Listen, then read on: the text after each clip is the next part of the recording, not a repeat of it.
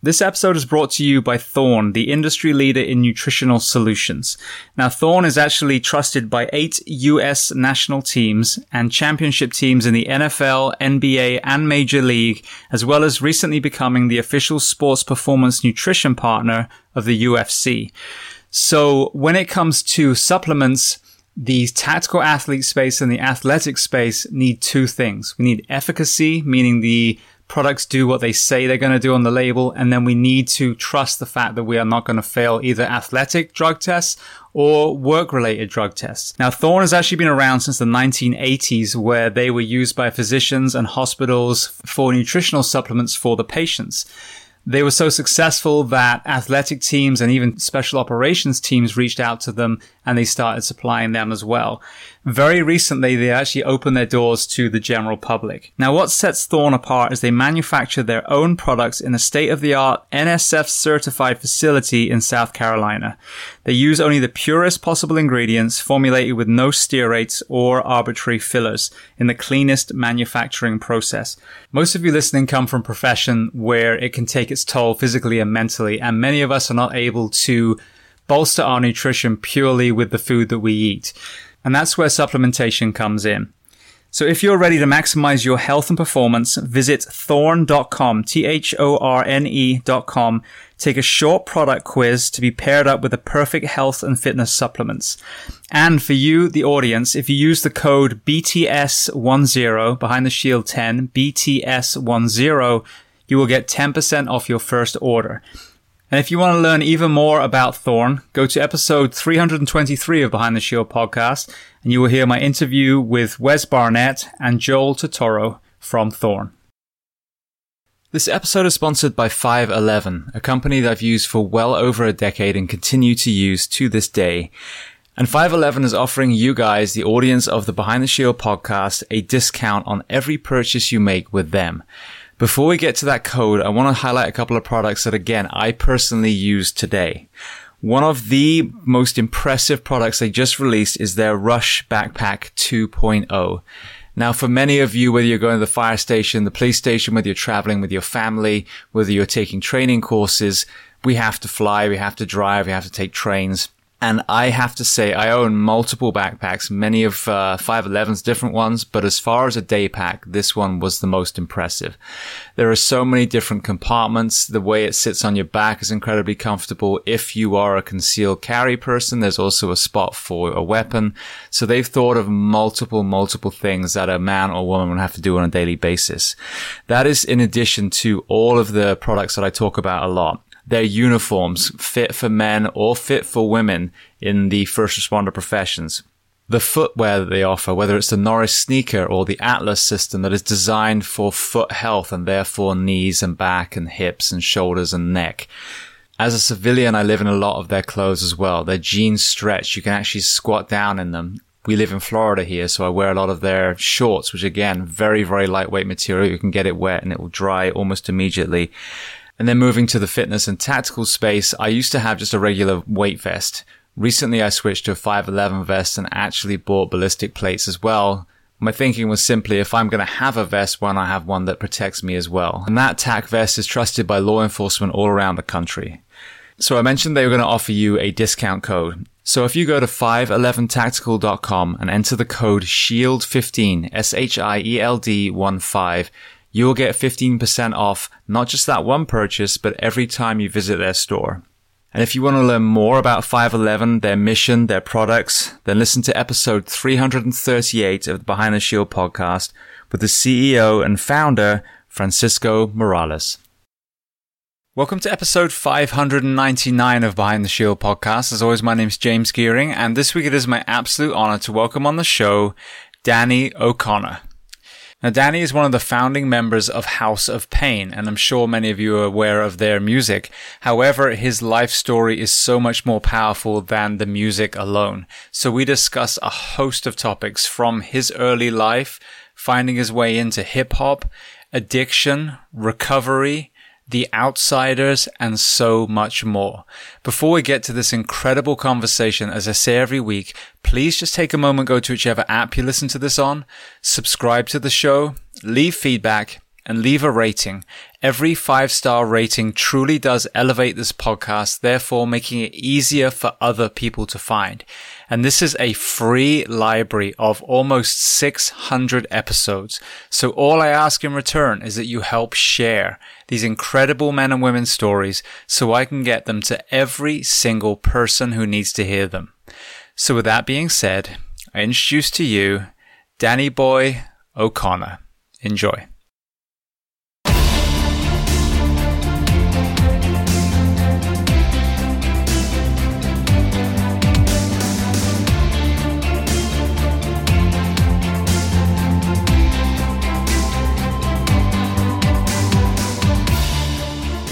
Well, Danny, I want to start by saying thank you so, so much for taking the time to come on the Behind the Shield podcast today.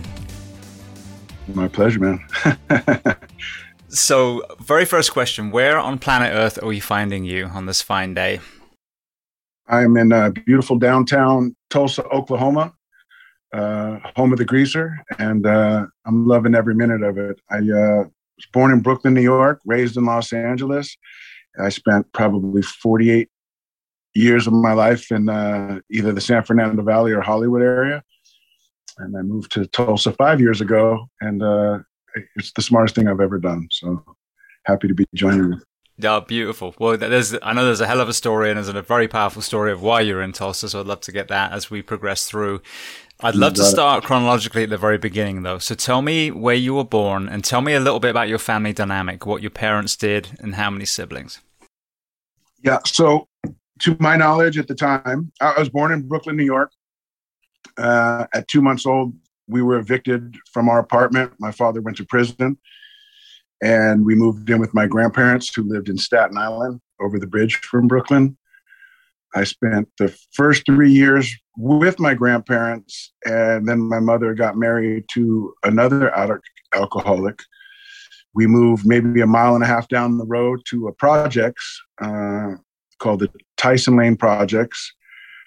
And it was you know it, was tough it was when i lived with my grandparents it was it was it was fant- fantastic because you know grandparents always kind of you know if they've if they've had any flaws in their own uh, raising of their children they they kind of figure a way to make up for it on the grandchildren. So uh, they they took very good care of me and i loved every minute of being there.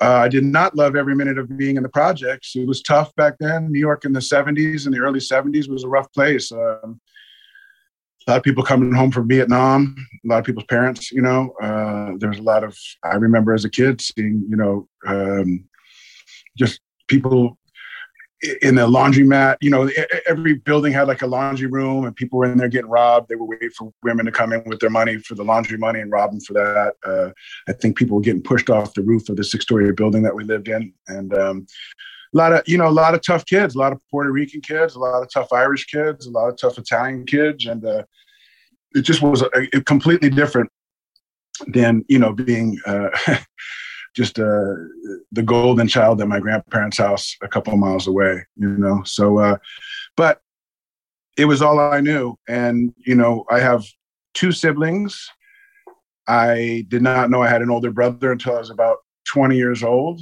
which we'll get to. I guess I'll, I'll tell you how that happened as we move for, forward. But at the time, I, I only knew that I had a stepsister through my stepfather. And then uh, I, we stayed in New York till I was six years old, and we moved to California my mother was a key punch operator at the Chase Manhattan Bank. So the first few years of my life, I didn't really look at her or understand that that was my mother because she worked nights and slept in the days. And as a, obviously as an infant, I was up in the days and slept at night. So I would really only see her barely on the weekends.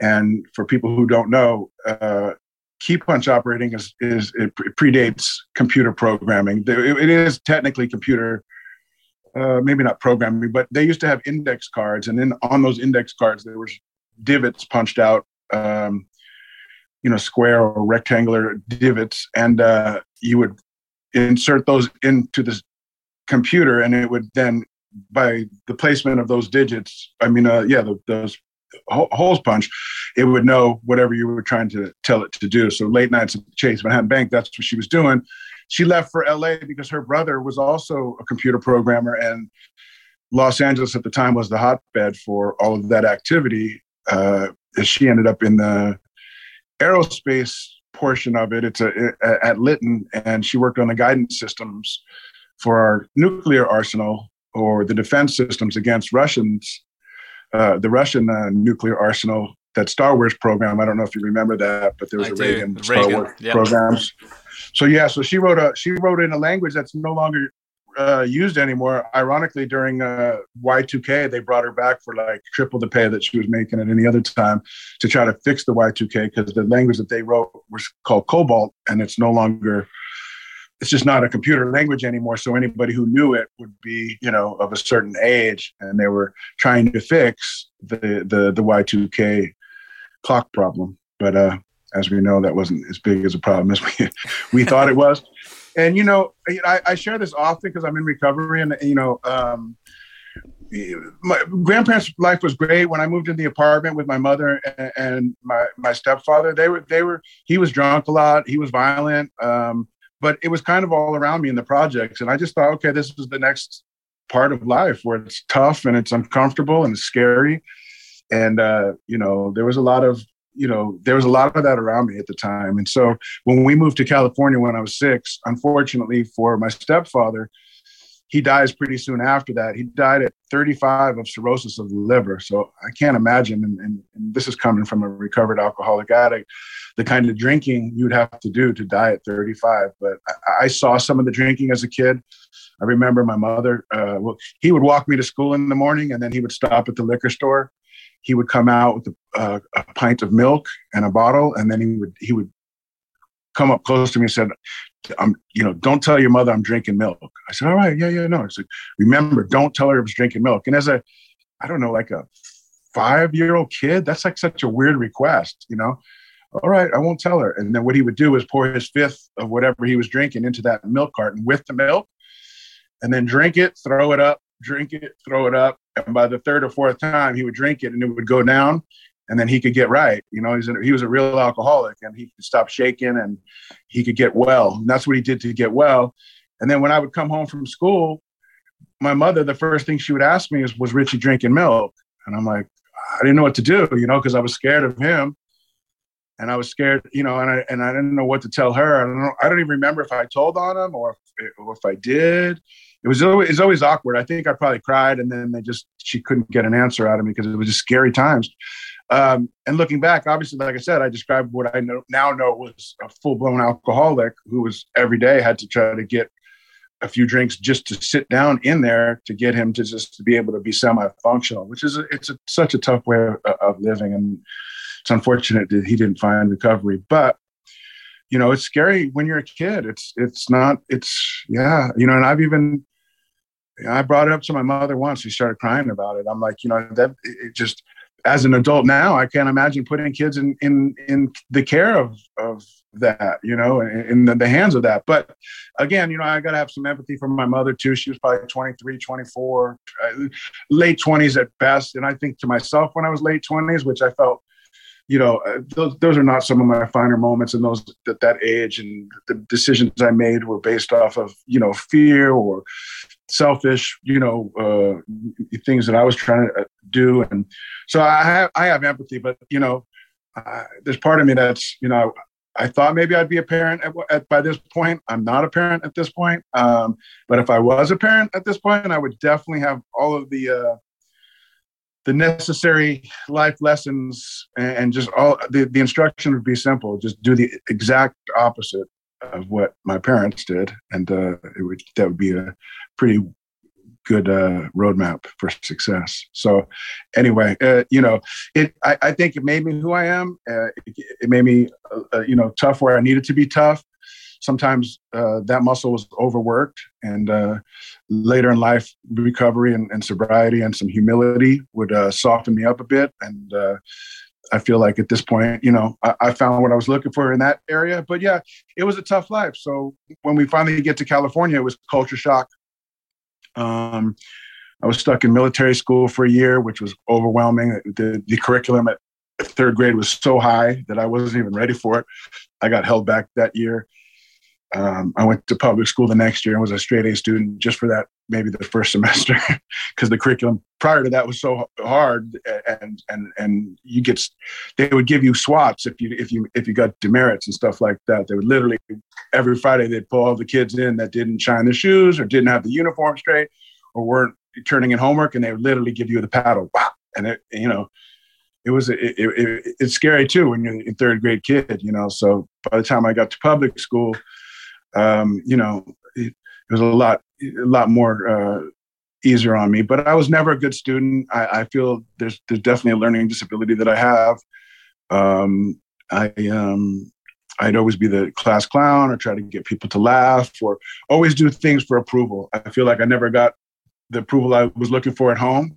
And so I, I, I look for that in, in other situations. And maybe that's still true of me. You know, I, I, I don't know if that ever changes. I know it's a driving force. Um, and in, in a lot of the endeavors that I took on, it, it was always something in a public light or something that people would be like, wow, that's cool, you know, then would be to do behind closed doors and nobody ever know.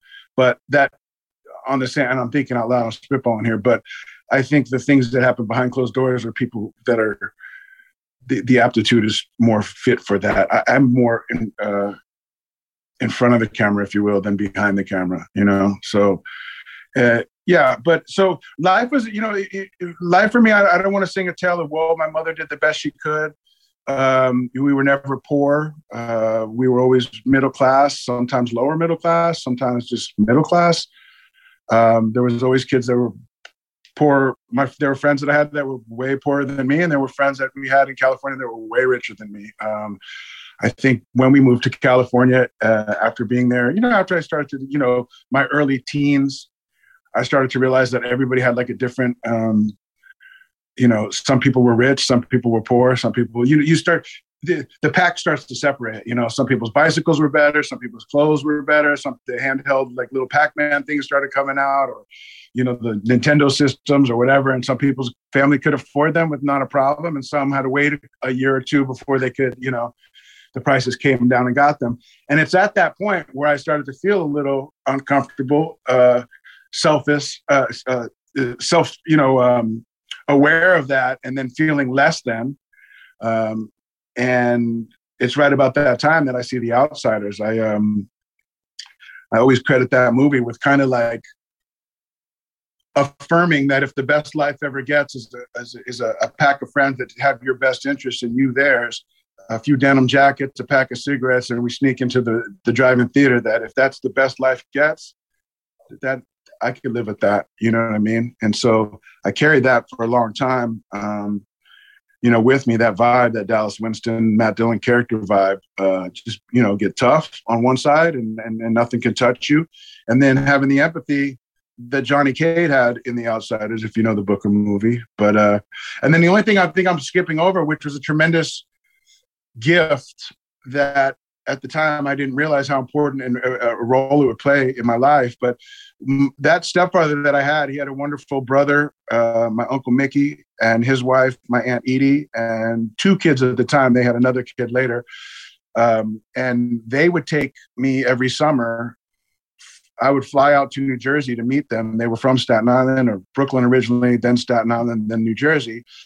And I would fly out every summer to meet them because my mother just couldn't handle two kids and she would be at work all the time. And she she would fly me out there and then we would drive in the station wagon from New Jersey all the way to Springfield, Missouri, which is literally like the center of the US. And my aunt came from a farm. And along the way, they would stop at like thrift stores, antique shops, um, flea markets. They were they were in search of coffee grinders. They were in the coffee business. They were looking for antique coffee grinders. But as kids, we were looking for comic books and baseball cards and fatigues and patches from the military. Would be you know the, these were these were exciting uh, trips for us.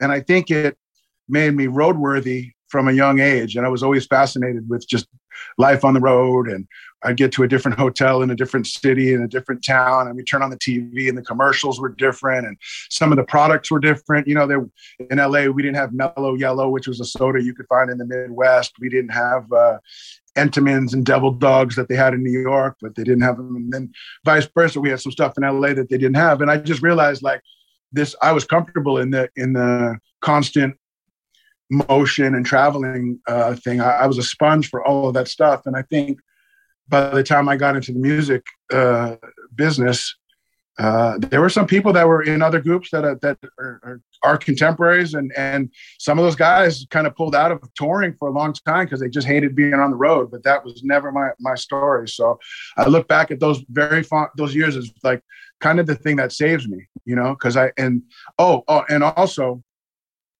by going back and forth every summer until I was about 13 or so. Um, this is pre-internet, pre-cell phones. Obviously, I'm 53 years old, so this is in the 80s, early 80s. Um, music and television and movie influences are different, man. And and I always I always say I was bringing Oingo Boingo and Fishbone uh, tapes back to New Jersey with me, and I was coming home with Kurtis Blow, Run DMC, and, and Grandmaster Flash, and um, at the time there were there were big differences. You know, there was skateboard and, and, surf culture in LA, and I was dressing like every other kid, which was OP Vans and Lightning Bolt. And then coming back from that summer with maybe a pair of Pumas and and and and some Lee denim, just trying to emulate that New York hip hop look, and spending a lot of uh, of my time, you know, listening to radio that we could get in New Jersey that was playing a little bit of R and B and hip hop at the time, and it made me a it made me kind of like a wizard on both coasts amongst the 12 year olds, if you will, because I knew a lot about stuff that they they wouldn't hear about until a couple years later or on a movie soundtrack or whatever. So it just kind of I felt like I was at the epicenter of both of the that that new wave slash hip hop era as it was starting, and I always felt a, a kinship to hip hop because in my heart I'm a New Yorker uh, till I die, even though I spent the majority, a vast majority of, of my life in Los Angeles. I, have always been a fan of the Yankees. I've always been in love with anything that's been like 70s or 80s New York, or even before that, but that era in particular. Um, and so, and then going back every summer, in New York, New Jersey area, um, I just would soak up as much as I could that summer and then and carry that with me until the following summer. And then, you know, by the time I'm 20, we're signed to a New York label and we're going back and forth coast to coast. But it was uh, like I like to call it a poor man's Glenn E. Friedman uh, experience. And if you don't know who that is at home, uh, Google that name, you'll be shocked. It's one of the most prolific uh, photographers to ever do it. And he definitely covered at 14, he was covering the Dogtown skateboard scene in its infancy here in California. He was he covered the DC punk scene. He's done most of your favorite record covers, whether it's Public Enemy or or Minor Threat or Bad Brains or whatever. He just he, he's lived probably a hundred lives. Most photographers don't get a fraction of what he's got accomplished, but he just happened to be the, the right place at the right time for three different major scenes: the hardcore punk scene in New York and, and, and DC, the skateboard, uh, surf, Dogtown, Venice, Santa Monica scene early on, and then all of the early hip hop stuff through Def Jam. Uh, incredible uh, uh, eye and incredible talent. And I, I feel like I, I was seeing all of the stuff he was doing as a kid, going back and forth, being like hip to all that shit uh, way before a lot of people were, at least in my circle. So I always, you know, call it just that. But uh, yeah, it was a good thing. You know, looking back, and even as I tell you this, you know, there's no there's no real story of whoa. You know, I made a lot of bad choices moving forward, and uh, it ended me up in a lot of a lot of shit. And then I've I've done a lot of things since then to recover. So. Well, firstly, thank you for laying that out. Um, it it parallels so many other people that have been on here, and one thing I see a lot of times there's an inception almost of like the World War II era. You know, I think myself included, a lot of us have this romanticized, romanticized image of all our vets coming home, ticker tape parades. They're all happy. They roll up their sleeves and they go to work. Behind the scenes, as I talk to more and more people, you realize that no, that's not the case at all. And then you fast forward another generation. Now you're starting to see that, that kind of second generation of trauma. And then you've got broken homes and you've got, you know, abuse in the in the household. You've got single mothers who aren't seeing their children because they're trying to, you know, pay the bills. So w- was it? Were you ever able to find out kind of the generation before maybe what caused your dad's road to prison, what caused your stepfather's road to addiction?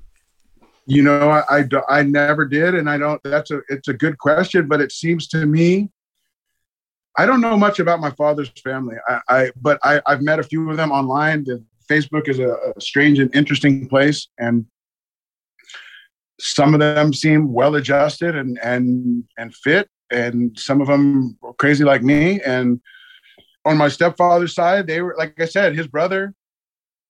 Uh, they have a he had a great life. You know, they may have had a beer or two, but they knew when to put it down, or at least it didn't. You know, they, I didn't see any alcoholism on that side myself. Um, so I don't. Yeah, what you're what I'm echoing what you're saying is 100 percent true in my my thing. I don't know prior to that. I'm sure. I'm certain on the O'Connor side that alcoholism runs through the that family lineage lineage, and some brothers and sisters did better than others. So, but I don't know in in detail enough to answer that question. And I, I would love to know. Listen, I knew my father was a was a career criminal, and, and I have a lot of friends. Uh, a handful of friends on NYPD, and I said, "Can you look up to, so I can have a better picture of what kind of stuff he was doing?" And they couldn't. They said it was before those records got rolled into the digital thing, and a lot of things. And he was, you know, he he was a lot older than my mother. Well, you know, a decade older than my mother. My mother's probably in her mid seventies now, so you know, it's going back to a time where a lot of those stuff. And then he was he was murdered when I was 17. He was homeless by the time he was going in and out of prison, in and out of the uh, you know homelessness. And uh, somebody for fun, actually, it's ironic, and I, and I say this a lot, and I don't you know. Uh, he was killed, unfortunately, for no reason but to, for somebody, I guess, to have get their kicks. But uh, the the the police chief's son of Staten Island decided to light a bum on fire that happened to be my father. So he was burnt alive when he was homeless. Um, I'm an advocate for the Second Amendment. I believe that you know my Constitution guarantees me the right to bear arms and protect myself, my family, and my loved ones. And I, as much as I, you know, despise the act that that that person did, I'm not anti-cop. I'm not anti gasoline. I'm not anti matches. Uh, you can kill somebody in so many ways or do destruction in so many ways. What I am is like anti ignorance and, and anti like those kind of actions. I don't know what kind of mind state you got to be in to do that.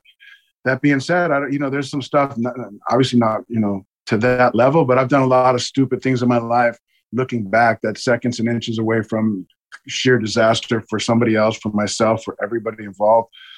Uh, and so I really, you know, it's a tough one, but uh, yeah, you know, it's funny that you brought the the broken home thing up. You know, I I, I talk to people all the time um, I, because of the position I have now with the museum and and and being in recovery. And it's tough for me, you know, as much as I love hip hop and and what it's done, uh, the the effect it's had a wonderful effect on my life. But there's also a negative side of it that doesn't get discussed a lot and it's it's heartbreaking really because all of the stuff that can end you up for, all of the all of the professions let's just call it the streets right it's not even hip hop alone but hip hop glorifies all the stuff that as a as a 53 year old adult adult who's turned the corner on all of that stuff that I despise you know if you're in the streets and you're a thug you're a pimp you're a pusher your uh, whatever you know like those those occupations are held on high. You know what i mean? Any other place that's not only a prison sentence it's like the worst thing you could be. And as a young kid i gravitated to that mindset. And i feel because i didn't have anybody at home and any uh, telling me that shit. And then when i would hear stories about my father and him being a thug and him being a you know a gangster and or a tough guy or whatever you want to call it. I and then add all of the you know watching Scarface as a kid or or all of the movies. I just gravitated towards outlaw culture and street culture. And you know it's really it's it, it's a it's a double-edged sword because it's like I'll always love the rebel. You know what I mean? I'll always have, and that's really what people love about the American spirit is we're rebels, and that there's that undercurrent of that. But when you really are in that life, man, it's like it's jails, institutions, or death. You know, there's nothing cool about it. And I I bought into it hook, line, and sinker, you know, and and and it cost me dearly for a long time. And it, you know, it served me when I was younger. You know, I didn't need a lawyer or or somebody to look over my contracts because if they went bad, I, you know, I'm just gonna do you in. You know, there's no the threat of that. Like, hey, if you do me dirty, there'll be hell to pay. People understood that, and that's cool in your 20s if you can, you know, you can get away with it. As you get older, you realize that that ain't that ain't it. And so it's tough for me now, man. Um, as much as like I said, and this is it just is what it is, and I don't care what anybody, you know, in you know hip hop or the culture or the streets think about this shit because it, it's just the way it is for me. Um, I think a lot of things could have been different if there was a man in the family who was sober and um, took the role of a father, or, or, my father was actually just did what a father should do, as opposed to you know. But they were both both stepfather and my father were sick people. You know, they were they had an illness, and they didn't obviously they didn't understand that there was a solution for it, or they didn't want the solution, or I don't who knows, but. Uh, it's pretty it's it's it's easy for me to look and i meet a lot of families man i meet a lot of kids and you can see the ones that from broken homes that something's different about them and it, it just it, it it, the chances are and i don't know the averages but i'm guessing that the chances are a lot better if you have a, the, the nuclear family unit intact. And especially if they they give a shit um, i think your chances are better. If you don't my advice is to get a good education and to you know keep your nose clean you know because as far as i'm concerned you know if there's systemic anything in the system it, it's all based on your FICO score get a good get a good uh, credit score people when they're coming to sell you a house or loan you the money they don't care you're black white or pinstripe they just want to know what your credit score is and really what, what your worth is and there's no way better for me i always and this is I'll, I'll tie it together. But for me, no matter how well I do, I'll always have a healthy fear of homelessness. And the only thing that will keep me uh, guaranteed, for, for, the most part, never to experience homelessness again, is to stay sober and and to work hard. So that's what I do for that.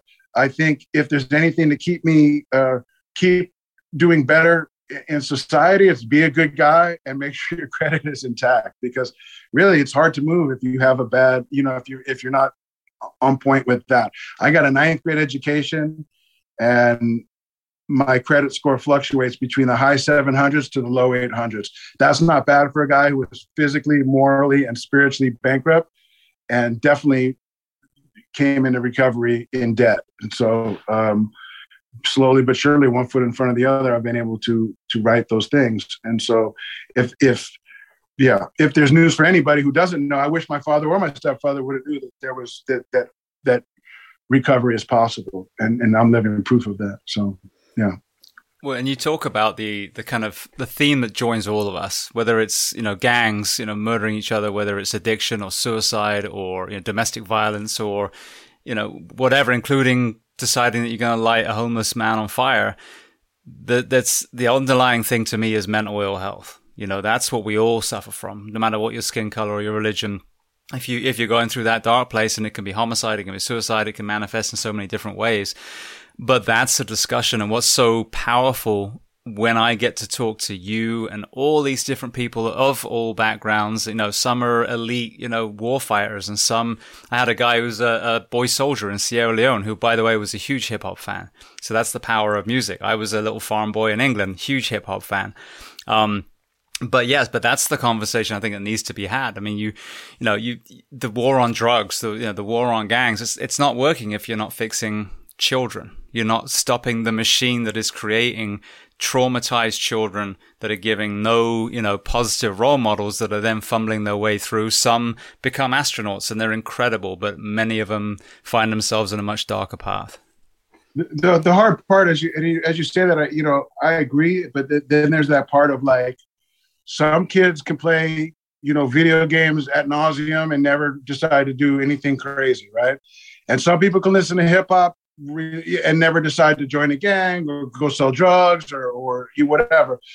Unfortunately, if I'm to believe I'm hardware, right? Uh, the software that I put in there was telling me, you know, all of the stuff that I was reaffirming, all of the street stuff that I was interested in. And so I'm not suggesting that people don't love hip hop or listen to hip hop or watch Scarface or watch whatever movie, you know, some shoot 'em up shit. Uh, I just think that the way I grew up, it, it, it was a sort of, it was, I definitely feel like I suffered some post traumatic stress. And I feel like it was all fear based because I never had the stability at home. And I was always warned or reminded that this too uh, can change at any time. Uh, there was a lot of threats to be shipped off to boys' homes. And I also remember feeling, you know, the the the fear that my mother uh, projected that she was living paycheck to paycheck, and and it was not easy and it was stressful. So there was always that instability thing. And then as a young kid, I start to see like the cocaine era starts to hit, and everybody who's like, you know, in high school, I knew a lot of kids that were starting to sell, you know, small amounts, but big amounts. If you're, any amount is big, I guess at the end of the day. Uh, but you know, less than an ounce, I'd say at, at first, but weekly. And they got nice clothes, and they got pagers, and they got Kangols and gold chains, and in hip hop, that was everything. And there was no way I could even work a job that would pay that kind of money to afford me those things. And I was so obsessed with having those things that I was willing to do whatever it took to to feel a part of that. And uh, I don't know that normal kids do that right? I think they look at it like anything else. It's entertainment. Yeah, it's it's it's about you know whatever the rah rah shit, but they don't maybe try to emulate that to the tenth power. I unfortunately did, and you know, looking back, like I'm not proud of that. You know, I, am when I got here. Um, I was at a restaurant and they were giving me a lot of press when I first came here, which I hadn't had that kind of press since like the early days of House of Pain um, and two kids, they might have been 12 years old. They were like hovering around the, the table. We are like at some burger joint or something. And the kids finally come up to me and they said, Mr. O'Connor. And I was like, oh, wow, here we go. Like, this, you're that young calling me Mr. O'Connor. I, now I feel old. But they said, are, are you, you, are you him? Are you the guy from the Outsiders House Museum? And I got this big smile. I said, absolutely. They said, hey, we just want to thank you for doing what you do. And it was the first time like strangers had, had, had thanked me. And I tell you that to tell you that it was refreshing not to be Danny Boy from House of Pain. It was Are You Mr. O'Connor from the Outsiders House Museum? And I felt like the the page had been turned, uh, and that was proof of like my new life could ensue. And although I'll always be proud of being from House of Pain and what we did, and, and uh, you know uh, everything that encompasses that, uh, it was nice to be like, okay, this is real now. I'm moving forward with the with the second phase of my life, which is you know started at fifty. So yeah. Yeah, no, and I can imagine how powerful that must be. And I want to get to the, the kind of House of Pain journey, but just before we do, it, just to mirror kind of what you say, what you said, it's something I've discussed on here a few times. Like being this little farm boy and, and loving hip hop, I still found myself drawn towards the positive one. Like that was the message. that I'm like, okay, well, this relates. I mean, I'm standing in a field full of sheep, so it's not quite, you know, South Central LA, but, um, I, you know, drawing, drawing the kind of pull yourself up, you know, the, the, this, the very positive message that came out of it. Um, but I've kind of highlighted this point. If you look back at, you know, for example, Ice Cube with Fuck the Police or Ice T with, you know, Cop Killer. Cop Killer, sure. The, the, irony now, you know, they're both making a lot of money playing cops on television. Um, oh, of course. for me, as a 48 year old man who's also matured and spent a whole career in the fire service watching the real, you know, behind the curtain of gang violence and addiction and, you know, prostitution and all these things that we get to witness and scrape off the floor it was, to me, it's like, well, where are these voices, these these older voices of hip hop that are saying, look, we got to change the storytelling. Yes, there are some things that are a reality here, but if it's like um, it's projection, we're going to keep it this way if we keep talking about it. When are the ones saying, look, I get it that back then we made this money and, you know, that was kind of what we were thinking. And we've to yeah. be honest, it sold records and it made us money. However, you know, I love the, the gurus and the Nas's and all those that are, you know, putting the positive stuff out there and I just cringe when I see male or female with this just you know feeding the fire of your you're going to be stuck in the I hood. mean I can imagine if I had a daughter and she was listening to the WAP or you know exactly. that kind of I would be like what the but again we had that stuff too. So it, it's one of those double-edged swords man. It, you know what? You you ask where's the guy? Uh, uh, ironically it's Kanye. I mean Kanye says all of the right things and people, you know, the the hood un, disowns him for half of it. But he's saying right shit. It's mindset. It's it's you know mental slavery, and and and if you keep planting the same seeds, you're going to keep reaping the same harvest, you know. And and I, I, I again, this is not uh, life on life's terms. Is that there'll always be that fascination with street culture, whether it's street culture that looks like outlaw bikers or street gangs or or or it, eh, eh, just whatever it, it could be. Uh, there's always the good and the bad of that, and and we'll always be fascinated with the underside of of, of any culture. I, I love Burroughs. I love I love the poets that talk about. It. I just think hip hop was so solidified in that, and it captured so many minds that it, it almost put like a you know in my mind it was okay. It, we keeping it real you can go too far. You know what I mean? And I'm not blaming it for anything. Listen, I could get those same messages other places, but you're right. I don't know.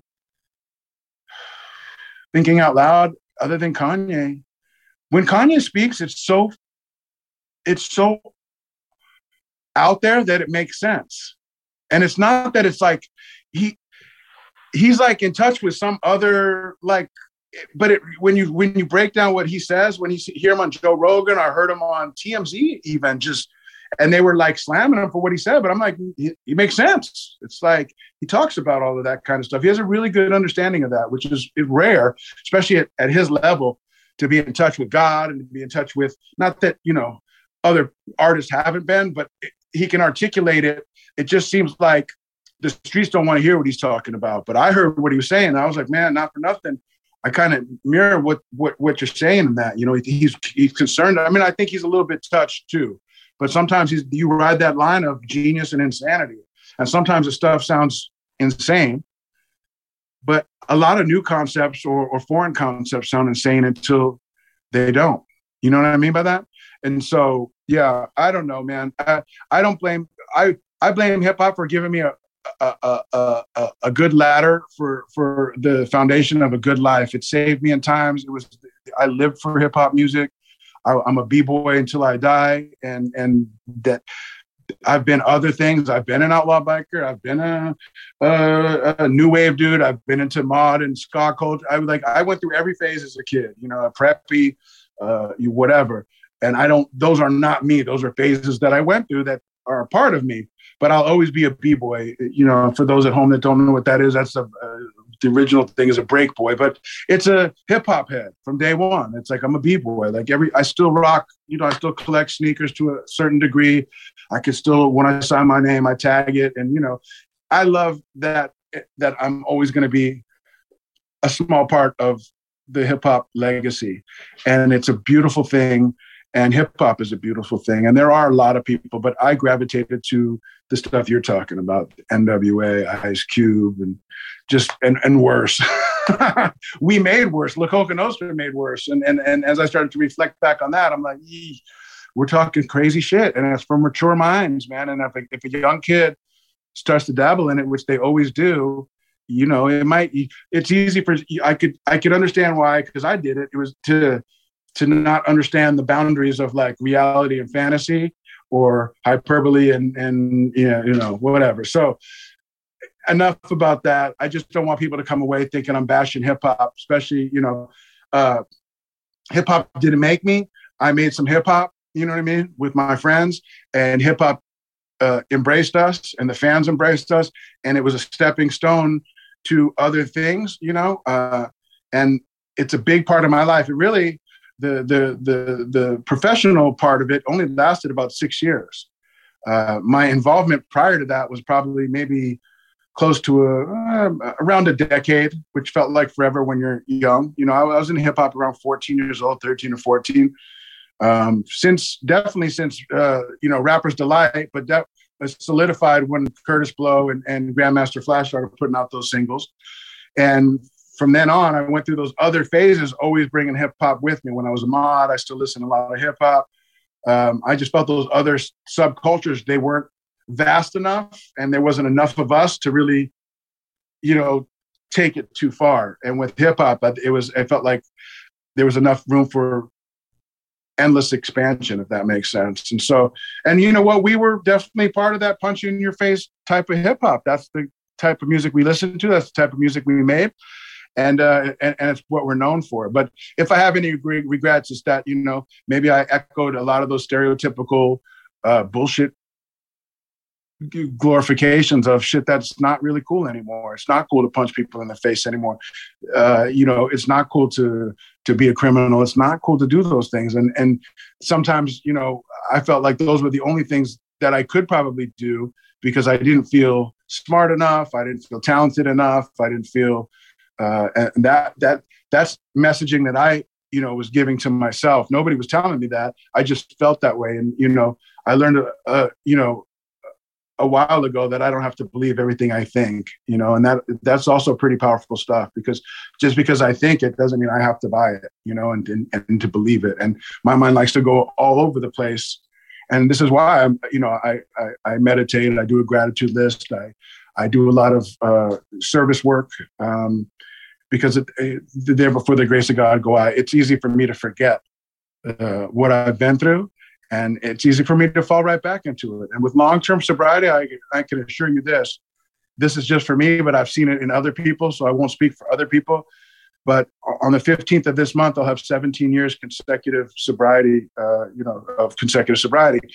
And when things happen, and you if you're not in in a spiritually fit and in a good spot and working the, when when I'm not. I don't know what, what somebody else is, but when I'm not, I never think about relapsing and using uh, drugs or alcohol again. I think about putting one in my head. You know what I mean? And and saving the last bullet for myself.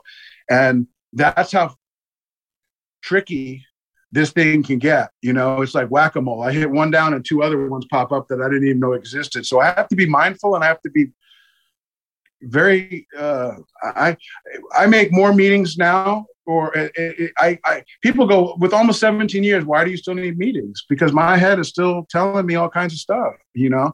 And if i'm not working on myself on a daily basis i'm in trouble you know? And so i can i can gloss over the house of pain thing. It was uh, you know in three easy uh, little uh, House of Pain was a godsend. I, I was doing everything you would need to do from about 16 till about 20 to end up in prison.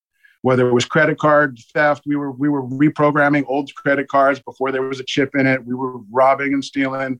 We were selling drugs. And I say we, basically I was and the people I was running with. And then I ran into Everlast, who I went to high school with and knew him from our area. I knew he was, I was a fan of his first record. Uh, that he had on Warner Brothers when he was signed to Ice T. Uh, I knew that that was over for him. And at the time when I called him, I hadn't talked to him in a while. I could hear his mother in the background throwing him out of the house as he was on the phone with me. And I said, dude, are you okay? And he's like, no, I got to find a place to live. My mother's freaking out. I said, I'll come pick you up. And he came to my spot. My spot looked like the Grinch's sled. We had stole so many shit bought so much shit on uh, credit cards.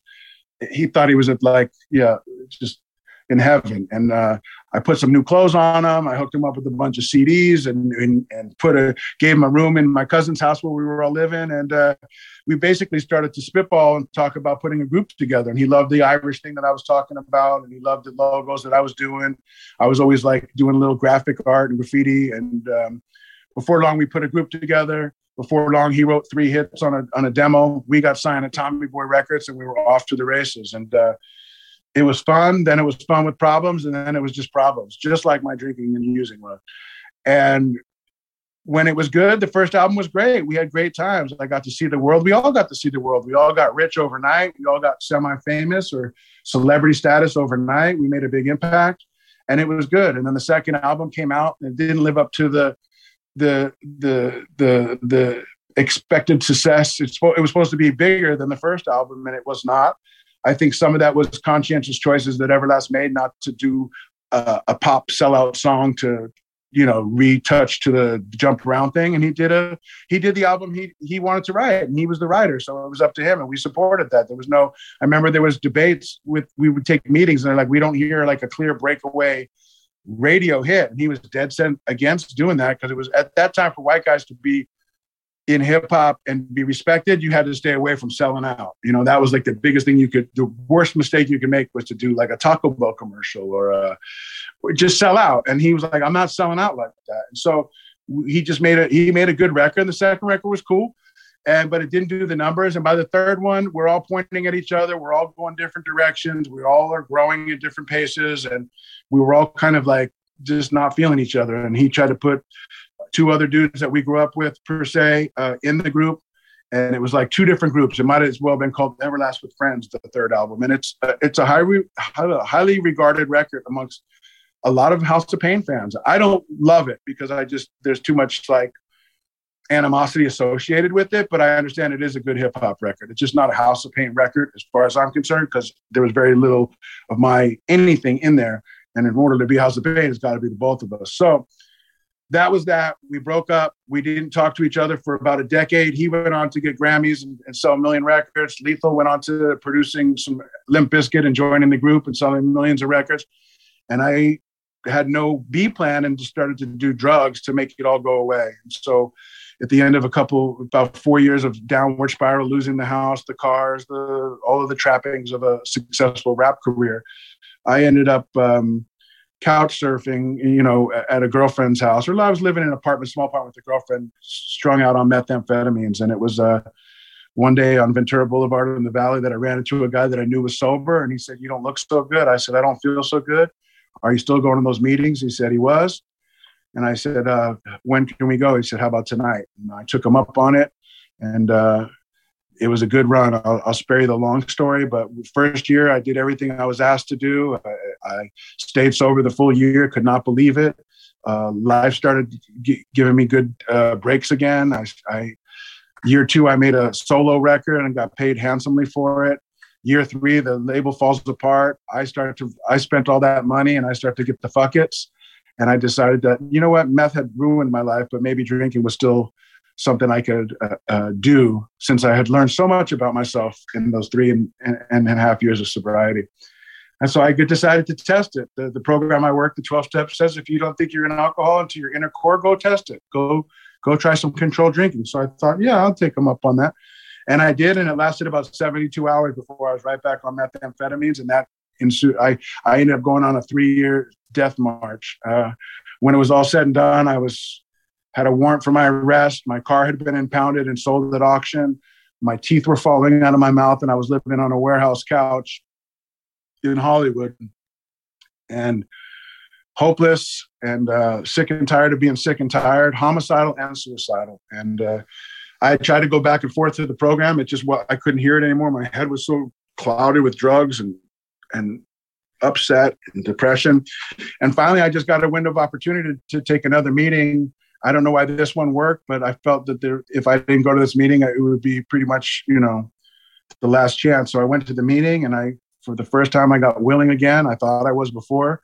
And that, like I said, is uh, this 15th, it'll be 17 years ago that that happened. And this time I didn't want my old life back. I wanted a chance at a new life. I think the first sobriety, I thought if I was a good boy, God would give me my old life back, which would have been that, that hip hop career and the, the, the Ferrari and the, the big house and all that shit. And this time I just wanted a chance at a new life. And that's what I've been working on ever since. And uh, it hasn't been perfect. Life, life.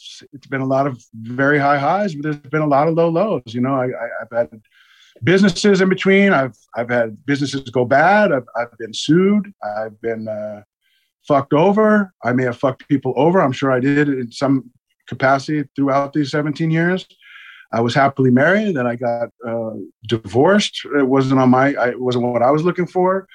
Um, and a lot of you know, just life on life's terms is, is this way, you know. And uh, but me staying sober and me doing the work, which is the twelve steps, keeps me balanced and it keeps me prepared. And it's nothing that life can throw at me so far, and it's threw a lot at me that uh, you know I just deal with it one day at a time, and I, I take it as as it comes, and I I, I find myself in the center of a pack of people who are all doing what I'm doing. They're doing the impossible. They, they, they, they're, they're working every day on doing what they need to do to be spiritually fit to walk through life on life's term with grace and dignity.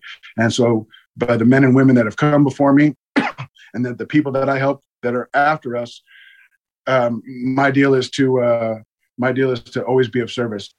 Well, just going back to to the height again. I don't want to drag you through the whole House of Pain story, but but um, one thing is it's you know such again another comment on it. I've done six almost six hundred episodes now, um, and so there's some very resounding themes that come out of it.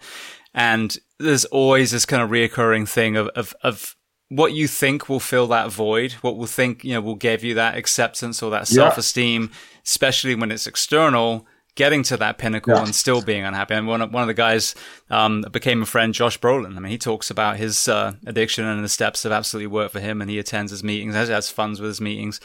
But, um, so there you are. You got this absolutely huge, you know, album. You you were talking about traveling in Ferraris was there any point where you felt fulfilled or were you always kind of chasing that and even no. if it was subconscious yeah no there was a there was a few times man they were very few and far between and it, it, similar to smoking crack and i didn't smoke a lot of crack but I, I have tried crack and crack unfortunately the first hit is the one you know and everything after that is chasing this thing that just it'll never feel that good again until you get off of it for enough time and then retry it again. And then the first, there were times where I thought if life just stayed this way, it would be euphoric. The right amount of money, the right amount of things. Um, I refer to that thing you're talking about as that God shaped hole. And no matter what I throw down it, don't fix it. Uh, and there's a million isms. Uh, if if I've watched people they get sober from drinking and using, and then they start gambling and sex addiction. Or there's a million different, you know, things that you shopping, uh, eating, uh, just people. We throw these things to try to make us feel better. I've also heard it described that uh, somebody said, "Hey, man, I never lost anybody." From experiencing the the uh, fear, but I've watched so many people die trying to avoid the feelings and and and not deal with those things. And it really comes down to that. Um, that's why being spiritually fit in recovery is everything because there you, that's what i did. Drinking was my solution. Using was my solution. My problem was life on life's terms if i could just have a little bit more of this or you could just let me get paid for this forever or if i could just have this amount of success every record you know it was all conditional if i could just have these cars you know, I'd be good. And and and yeah, there's never you get those cars, and then you're still needing two motorcycles and a, and a jet ski. It just never ends. And so it's an inside job. Anybody who's doing recovery will tell you it's an inside job. It's like the work has to come from inside. Is the outside stuff is great, um, but and I'll, I'll always have a, a, thing for shiny things. I just am not willing to go to the, the, the lengths of, you know, insanity, what I used to, to have those things. And they don't define me as much as they did before. I'm going to be lying to tell you that I don't like things, and, and but they don't, they change as, as I grow and as, as years go by, less and less, I need those things less and less to really make me feel good. You know, they're more utilitarian at this point. But if I'm if I have to have them or if I want to have them, then I insist on having the ones that I want are the best. So I've I have less of the things that I I'm interested in, but the ones that I do have, I try to make sure that they're the, they are the ones. But yes, you're absolutely right. And uh, that was another appeal to hip hop. I mean, to be outwardly like gratuitously showing the wealth on the outside. I mean, everything is about appearance, right? Like the all of the sneakers had to be top notch, the jewelry had to be truck, it had to be oversized. The everything was like an extension of your wealth, and that it's a tricky one, man. You know, because that kind of wealth is like I see it now in like YouTube stars or TikTokers or whatever. They're making ridiculous amount of money, but a lot of rappers never, especially in the golden era, like you know, you're looking at rappers that got big chains, but that might be the, the, the extent of their wealth, you know, hung up in a chain in the car. And if you look at their career span and the records that they, the numbers that they sold, they're not what people are expected to sell nowadays, right? You know, some of your favorite hip hop acts maybe only went gold, which is a million records. Like, how long can you live off 80s record where you sold a million records in the 80s and you're not touring and because there's no real money for you to tour? Where do you get money like that anymore? And that was that was no different from us. You know, I got a million, one point two five million dollar T-shirt deal, our first album, which was not that had to be no, nothing had to be recouped, so it was like straight money into the bank. Um, so I made, you know, uh, I got an eight hundred thousand dollar advance on on allowing a company to license the logo from me, and you know, it yeah, it, it fixes you at twenty something. that kind of money sure does, but it's temporary. And then spending it like it was going to keep coming every year was my my my mistake because it, it didn't come every year. It did not. It, it lasted about two years on an upward trajectory, and then it just drops off a cliff. And the cliff is the part that you're like, oh shit, not me. How could this be? You know. And then watch Cypress Hill keep going on, and I'm sure they had bumps in the roads, but visually, if you look at the arc, it's been nice. It's been kind of like a steady progression to the top, and then they've kind of just been on cruise at you know at cruising altitude for the better. And I'm sure there's a million things that I didn't see, you know, behind the, the everybody has that. But House of Pains, you can look and it goes straight up and it goes poof, and it comes crashing right down. And some of that is self-imposed and and and and, and uh, self-inflicted, you know. But uh, definitely is not great for the psyche, and it's definitely not good for an immature alcoholic addict with no real business acumen and no real uh, with a learning disability and not just and, and a lot of fear you know? Uh, you you you said something that stuck out to me. You said how many episodes? 600 uh, 600 yeah. Yeah that's a lot of episodes. And you can start to see obviously way before 600 but you will see you start to see uh, you know uh, anomalies right? You start to hear a lot of commonalities and you're like wow you, you have a really good sample size to see you know and and um, you know, looking back, I see a lot of things like that too. And I forget where I was just going with that because my dog, he loves to be in my lap. I just adopted this dog two weeks ago, and he is the most uh, loving creature I've ever met. But I'm sitting on the bench, and he just almost fell off. Um, you, you start to see you start to see things, and I and I like that you have that kind of sample size to to to see those things. And we were talking about God-shaped holes, and that's a very real thing uh, for people who suffer from those from from the the the the thing I suffer from, and it's it's the thinking. It's it's my perception is skewed. What I'm looking at is what I'm looking through, and what I'm looking through is distorted. And it's not what I was trying to say because I forgot what I was trying to say. But I'm it, it, it, it dovetails nice into what I'm going to say. Because even at 17 years, I still need you to tell me if I'm on point if I'm where I should be. And I can't just run it by somebody who's like my buddy who's not going to tell me, you know, the truth or he's just going to not going to hurt my feelings. So I have to really stay connected to the to the people that are walking the path with me and I run stuff by people and and I'm able to articulate better because I can't see things that you can see that I'm heading straight for at full speed.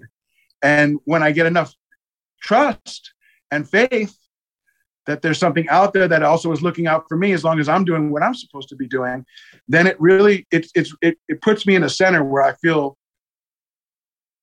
I belong. And it connects me to God in that way that I don't feel any other way. So I believe in God and it's a big part of my story as I grew and grow. But I feel it most when me and you, and you don't even have to be uh, suffering from the same thing that I do, which is the the, the mental uh, uh, affliction of, of alcoholism and and and and using. Um, but I, I am able to find when I talk about this and when I discuss it with other alcoholics, addicts, or people like yourself. I don't know, you know your story in that way, but then I feel the hand of God in this conversation uh, and a, a, power greater than ourselves because me and you together is a is, is a power greater than just me, right? And so as I force multiply with people in the struggle that are working on the solution, that's powerful stuff. And it's I have a better chance when I have the hive mind in this way to to keep me centered. So anybody out there that's trying to do this alone, good luck. It's a tough one, and and and everything I have that's uh, good has come out of my sobriety, and it's contingent on a on my spiritual maintenance one day at a time. I don't think that was even what I was trying to tell you about House of Pain. Um, I can anything you want to know about House of Pain is great. Uh, I can fill in the blanks, but yeah, I don't, you know, kind of dovetailed when my dog fell off. no, poor, it was poor it guy. Was... He was hanging on too. He, he he he he didn't fall, but he was hanging on with his two things when I caught him. anyway, I hope any of that made sense. no, uh, it did. But then also you hit on something that's very pertinent to a lot of people listening. So the worst person to ask if you're doing well when you're a firefighter is another firefighter, especially if they're on your crew in your station, because you're getting your asses handed to you shift after shift after shift. You're seeing the things that we see. You're sleep deprived. You're dealing with some of the politics in the, you know, the organization that you work for. And so this is something that's emerged, you know, again, we talk about commonalities is the, the, the people outside the bubble are the people that are. So the ones that you trust. So whether it's a family member, whether it's a close friend who's not in your circle, someone you came up with who isn't in House of Pain or touring with you. And that, that's such an important, um, kind of perspective. Cause just like you said, and I've had that too, where I've been, you know, low as far as, um, never so much addiction, but definitely, you know, depressive episodes is you hit the nail on the head. I've talked about this. It's like you're underwater like you're not you're not seeing and feeling clearly. I always tell people like my adrenal glands must have been pooped out years ago because I don't have feelings. I don't have extremes. But my wife, my son, those are some of the best people for me to ask, hey, how am I doing am through I doing? your eyes? Yeah. Yeah. No, I get it. Listen, my hat's off to you. My heart's with you. Anybody who's a first responder and in, in that that line of work, is is really my heroes. We have a guy, uh, Tim, who's on my board of directors at the museum, who was at Fire Station Three, which is in the neighborhood of the Outsiders House. He's now moved Midtown by the Harley Davidson dealership. But uh, I've been on ride-alongs uh, with both LAPD and TPD and Tulsa Fire Department, and we just you see a couple hour slice of what your day looks like. It's completely different than what you would see on television, where you're like, oh, these good looking fire guys. They they're eating. They've got good recipes at this firehouse. They're working out and they're they're doing it like. Yeah, that's maybe a small part of it, but the stuff that you have to deal with, it's more than just putting out fires. It's dealing with car accidents, decapitations, shootings, stabbings, muggings, heroin addicts, methamphetamine addicts, just everything under the sun. You probably arrive there half the time way before the cops get there and have to sort everything out or stabilize somebody till the ambulance gets there or till the cops and the ambulance or whatever, whatever it needs to be done. And it's put a lot of uh, clarity on what you guys do uh, worldwide, but and empathy as well, man, because that's a tough job, man. And and and you have to you you really have to have like a really good. I'm I'm guessing that you have to have some type of fucking stability and some type of like balance because you you come into contact with a lot of stuff or you become completely numb and that's no good either you don't want to be so desensitized to that that you can't you, nothing you know that that's also not so good but my hats off literally and figuratively to you first responders anybody who does that line of work because you're underpaid uh, underappreciated and definitely uh, there's no there's nothing without you guys and, and, and you know so yeah yeah, well, I mean, I think firstly, thank you, but I think you're you're right, and it's funny. I actually went back through your Instagram and saw that you had a fire right next to one of the buildings that we're going to talk about in a minute, and, and they responded there. So there's that other tie-in. The person who connected us, NOCO, law enforcement, LA and um, NYPD. So another tie-in for for our professions with you. So I would love to to kind of hear Firstly, what worked for you that last time? Because I think that's very important. I know you felt a calling to go to the, the meeting, the steps themselves have worked, but what was it that worked there? And then walk me through the journey that ultimately took you to a three day layover in Tulsa, Oklahoma. Right. So to to I don't know why the time I got sober 17 years ago was different than the other times I had tried as I relapsed with three and a half years close to three and a half years the first time I got sober. I made a conscious choice to leave sobriety because I thought I could control drinking and that I just would stay away from the drugs that were hard and that were would I could clearly say that I could admit that they they had destroyed, you know, me in that in that moment. And so I had tried to come back and forth for those three years. You know, sometimes I get a week sober, sometimes I get close to a month. Maybe I even I think I even got a month chip but something inevitably would always bring me back out whether it was a uh, some kind of there's always drama and tragedy in anytime you're going in and out so that could look like a cell phone bill my cell phone would get disconnected and i'd get the fuckets and i'm just like oh fuck it i'm i can't and i'd get high and i'd I try to figure a lot of stuff out while I was high. Methamphetamines for a guy who has a scatterbrain and ADD and and really hard to focus gives me complete laser like focus. And I felt like by doing those drugs, that drug, that I was helping myself and solving a problem, even if it was costing me mentally and physically. uh, I thought I could get ahead if I could just do this. And the deal I would make to myself was like, I'll just do this for another week, clean up my house. I mean, if I look around my house right now, it's a nightmare. I live at the corner unit at a historic hotel in the in the with what do you call windows? I don't know. Anyway, a beautiful spot, but my uh, my shit looks like my desktop on my laptop, which is like shit all over the place because I'm constantly creating, juggling. I'm going back and forth to the museum. So I thought if I could just do this drug that would help me clean up my own stuff, organize my bills, all of the housekeeping stuff, right? All of the clerical shit that I'm terrible at, that that it would be worth it. And then I would just pull the ripcord and get out, get off the drug, and then I would then get clean. It never works that way. So it was always one more week, one more weekend, one more month, and then I'll get my shit together. But the time that I got sober this time, I was literally out of any options. I was dying inside and I literally was suicidal and homicidal. Homicidal because I was kind of staying also at an apartment a block away, and a lady that lived lower than us was giving us problems, and and that's a whole other long story. And I literally was like plotting her demise. And then there was part of me that was just like, I just should kill myself because this is just gonna. I was afraid that I wasn't gonna die anytime soon by doing the drugs. That I was gonna live to be 90 on my knees, and that was even worse than dying. And this guy called me in the right time, and my my mindset was just like, "Fuck it, let's go." And I went, and I in that moment I just said, "I'm gonna stay willing." No matter what. And there's been a lot of no matter what's that have come up, and I just keep on going. So that's that. I don't have a clear. There wasn't like a you know, usually good sobriety starts with the God help me prayer. That's that simple. And I'm sure I said God help me in that that thing because I needed it. Um, and then what happens is as I get clean, I take an old idea, which is La Coka Nostra, and I put it back together. Um, La Coka Nostra was something that, in a nutshell, the DJ from House of Pain, we remained friends while me and Everlast remained estranged at that time and he had a he had a label deal at Geffen, and he was looking for acts. And I used to meet a lot of people because I was always outgoing and on the scene. And I met a kid from Boston named Slaine who was an incredible talent, and uh, he reminded me like of what I first saw when I saw Everlast doing his thing. Was like this guy is like a, a level above the levels that we know in our in our scene. And I thought I'd bring him to Lethal to make a record, and I also had met another kid from the Bronx, and then Lethal was working with another rapper.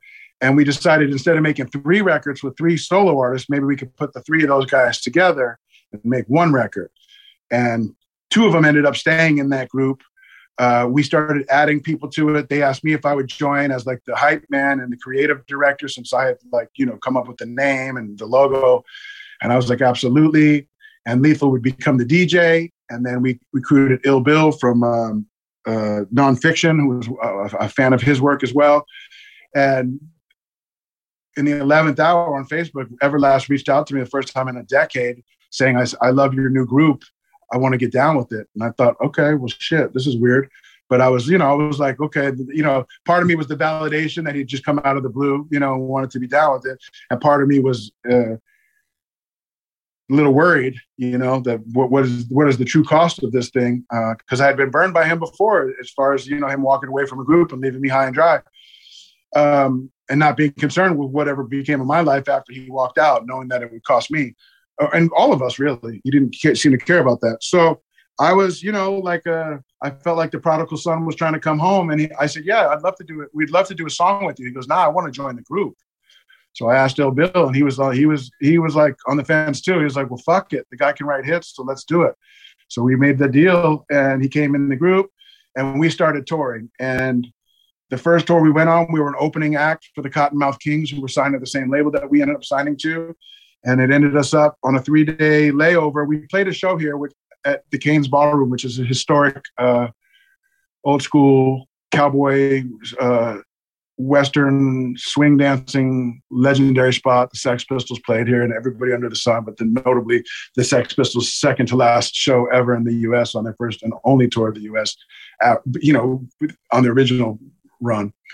Um, it brought me here, and I realized when I was here that my favorite movie and book was uh, filmed and written here, which was The Outsiders. And so on my day off, I ended up hiring a cab to uh, take me around looking for these locations, and I was able to find the drive-in from the movie the park from the movie, and by finding the park, I found the house. And uh, it was literally to me at the time. I may have had five years sober. Uh, I had just bought a new point and click camera, and I was highly caffeinated as always. And I just I thought this is the greatest thing since sliced bread. Like Tulsa looked like Tulsa looked in the movie, which was filmed in '82, but was supposed to be portraying '67. And it was literally like the I, might as well have been on the back lot of like Universal Studios to a, a, set that it was just still up from the 80s because it was so realistic and so just like it was in the movies that I, I, I thought almost that I died and went to heaven. And uh, by the time I get to the house and start taking photos, I look down and there's a for sale sign. So when I get back to the hotel, I look it up and they want $42,000 for that house. I was shocked. One, I was shocked that it was still on earth. Two, I was shocked that it was for sale. And three, how cheap it was. Because in LA, you couldn't buy a house for $42,000 since, I don't know, the 30s, the 40s, the 50s, who knows? A long time is all I'm trying to say. And as much as I was intrigued by it, I thought, man, I don't know anything about Tulsa and I have no business I was probably worth at best at that time maybe thirty thousand dollars. So I would have had to come up with another twelve thousand just to buy the house. And although it was, a, it would have been a smart investment because it was a house. I just didn't know anything about Tulsa, and I lived in Beverly Hills, California, in a nice little apartment. So I thought, be careful, Danny. Um, what ends up happening, I become obsessed with the place. I start doing a lot of urban exploring on that tour, which was a new concept. Uh, the convergence of having a, a smartphone a tour bus with internet access, and Google uh, be, became like a way for me to use that tour bus because I was the only dude sober on that tour. So every time we'd pull into town, they were heading for the hotel to sleep it off, and I was heading out to find any type of point of interest from anything that was pop culture, uh, you know, pop culturally relevant to me. So if I was in um, well, Minneapolis, I'm looking for Purple Rain, uh, you know, I'm looking for locations from Purple Rain or Mary Tyler Moore show or whatever. If I'm in Atlanta, I'm looking for the place that the Sex Pistols played on that first tour. I'm looking for anything that would have been, you know, something that I could take an old photo uh, off the internet and then mash it with a new photo and put that online. And in doing so, this is how I meet Naco Nolan, uh, the, the former NYPD, now currently LAPD detective and we hit it off like that. We start this thing called Delta Bravo Urban Exploration Team.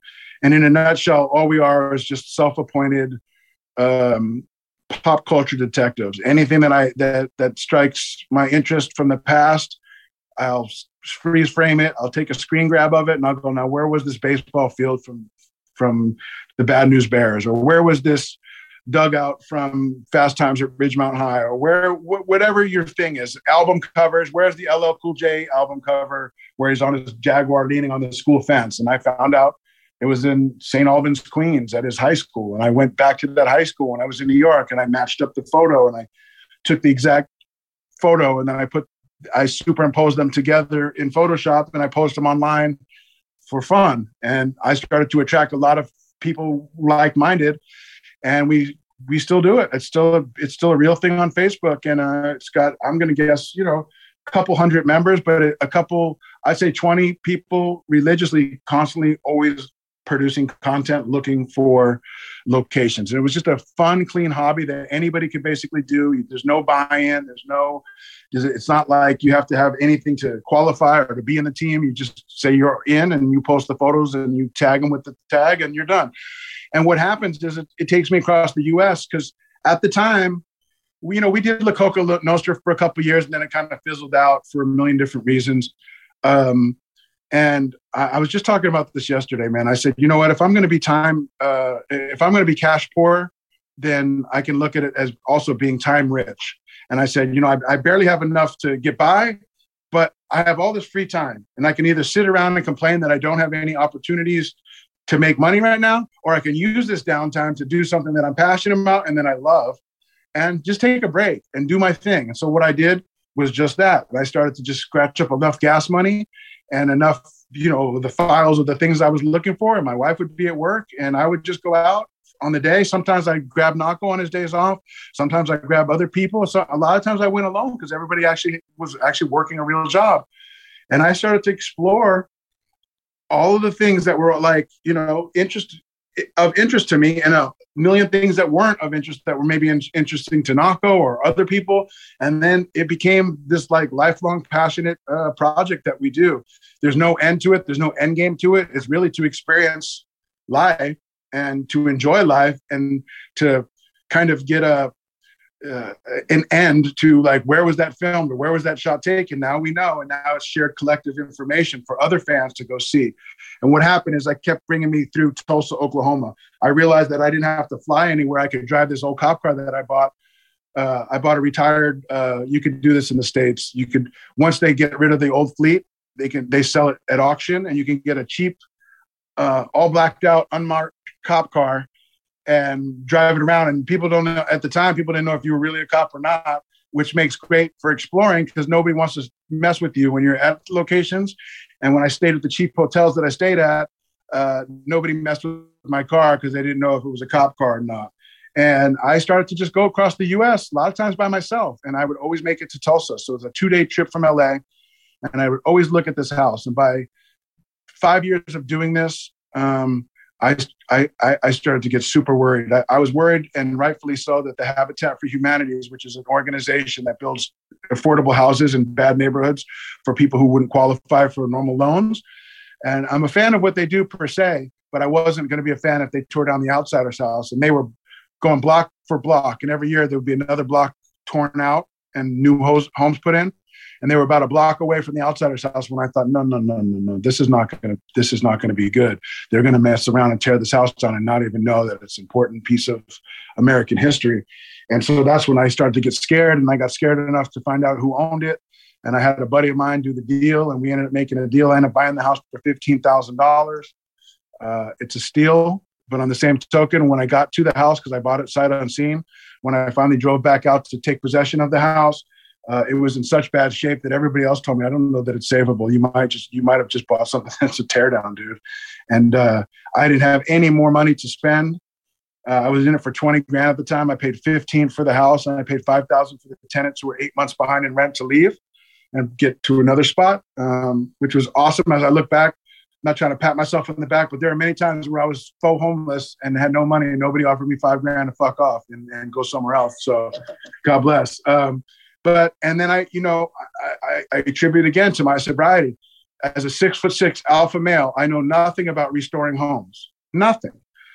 And it's hard for me to say I need help, you know. But I figured out that you know I had been afraid of what people think of me for so long, and especially to not know with such a stigma. How the fuck do you not know how to do that?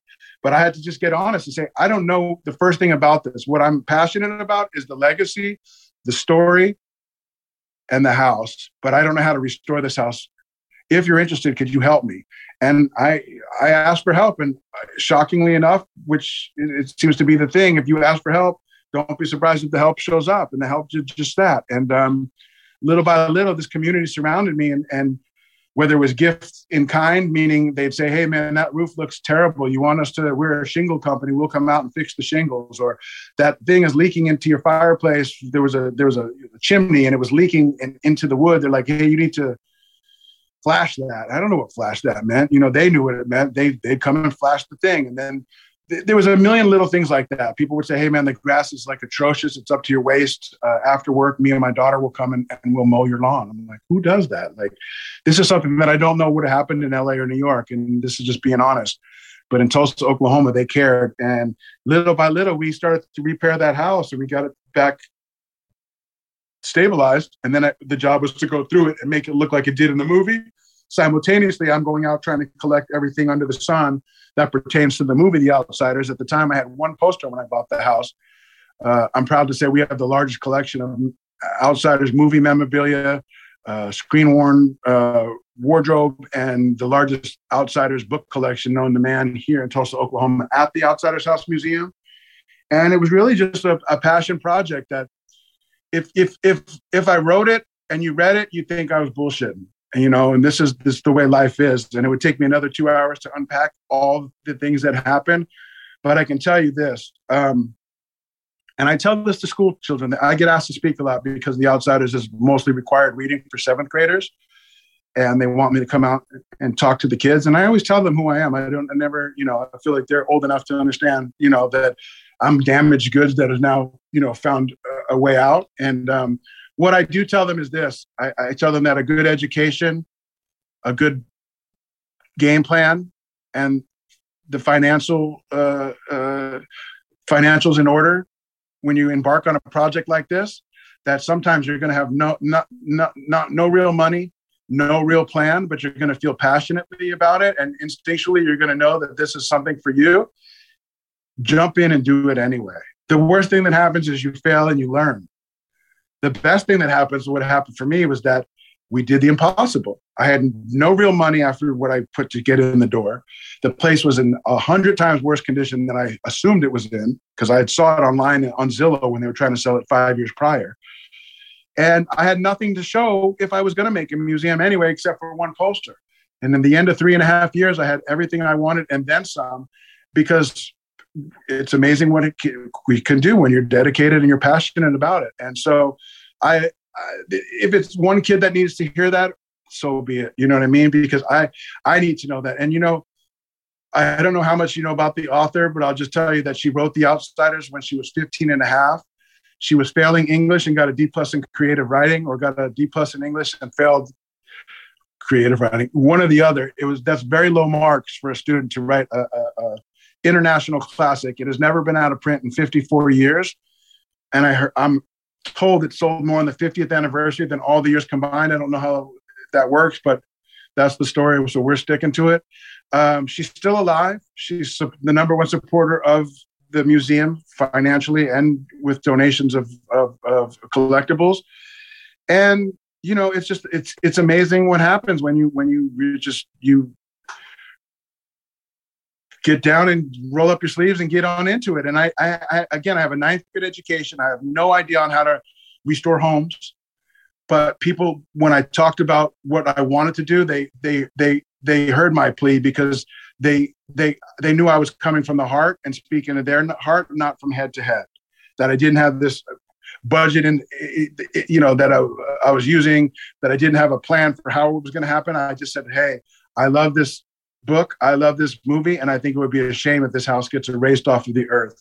I think we can do something better with it and turn it into a museum, and that fans from around the world can come see what this little girl at 15 and a half did by writing her book and the effect that it had on all of us. And people said, fuck yeah, I understand it. I'm going to help you. And everybody from Jack White donated 30 grand. Uh, when I ran into Billy Idol, he was playing here as a kid young kid, Billy Idol was my everything. I wanted to be Billy Idol so bad it hurt. I went to see Billy. He said, "Come on back, uh, come in the dressing room." He said, "How's the house?" I said, "The house." He said, "The outsider's house, mate." I said, "You know about the house? How you know about the house?" He's like, "Come on, mate." I said, "He said I heard Jack gave you thirty grand." I said, "Yeah." I go, "Damn, so you do know about the house?" He goes, "I'd like to give you something too." I go, "You would?" He goes, "Yeah, not thirty grand, but I'm gonna give you something." So he gave me a nice little check. I tell you that to tell you, man, my mind explodes when there's a million little stories like this.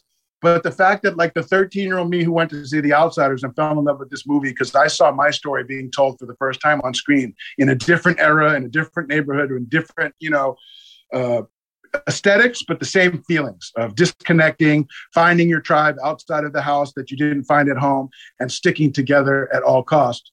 And to think that 30 years later or 35 years later that I would end up buying the house from the movie and that Billy Idol would give me a check and the author would give me $35,000 and some stuff from her personal collection. And her friendship is what means more to me than all of that.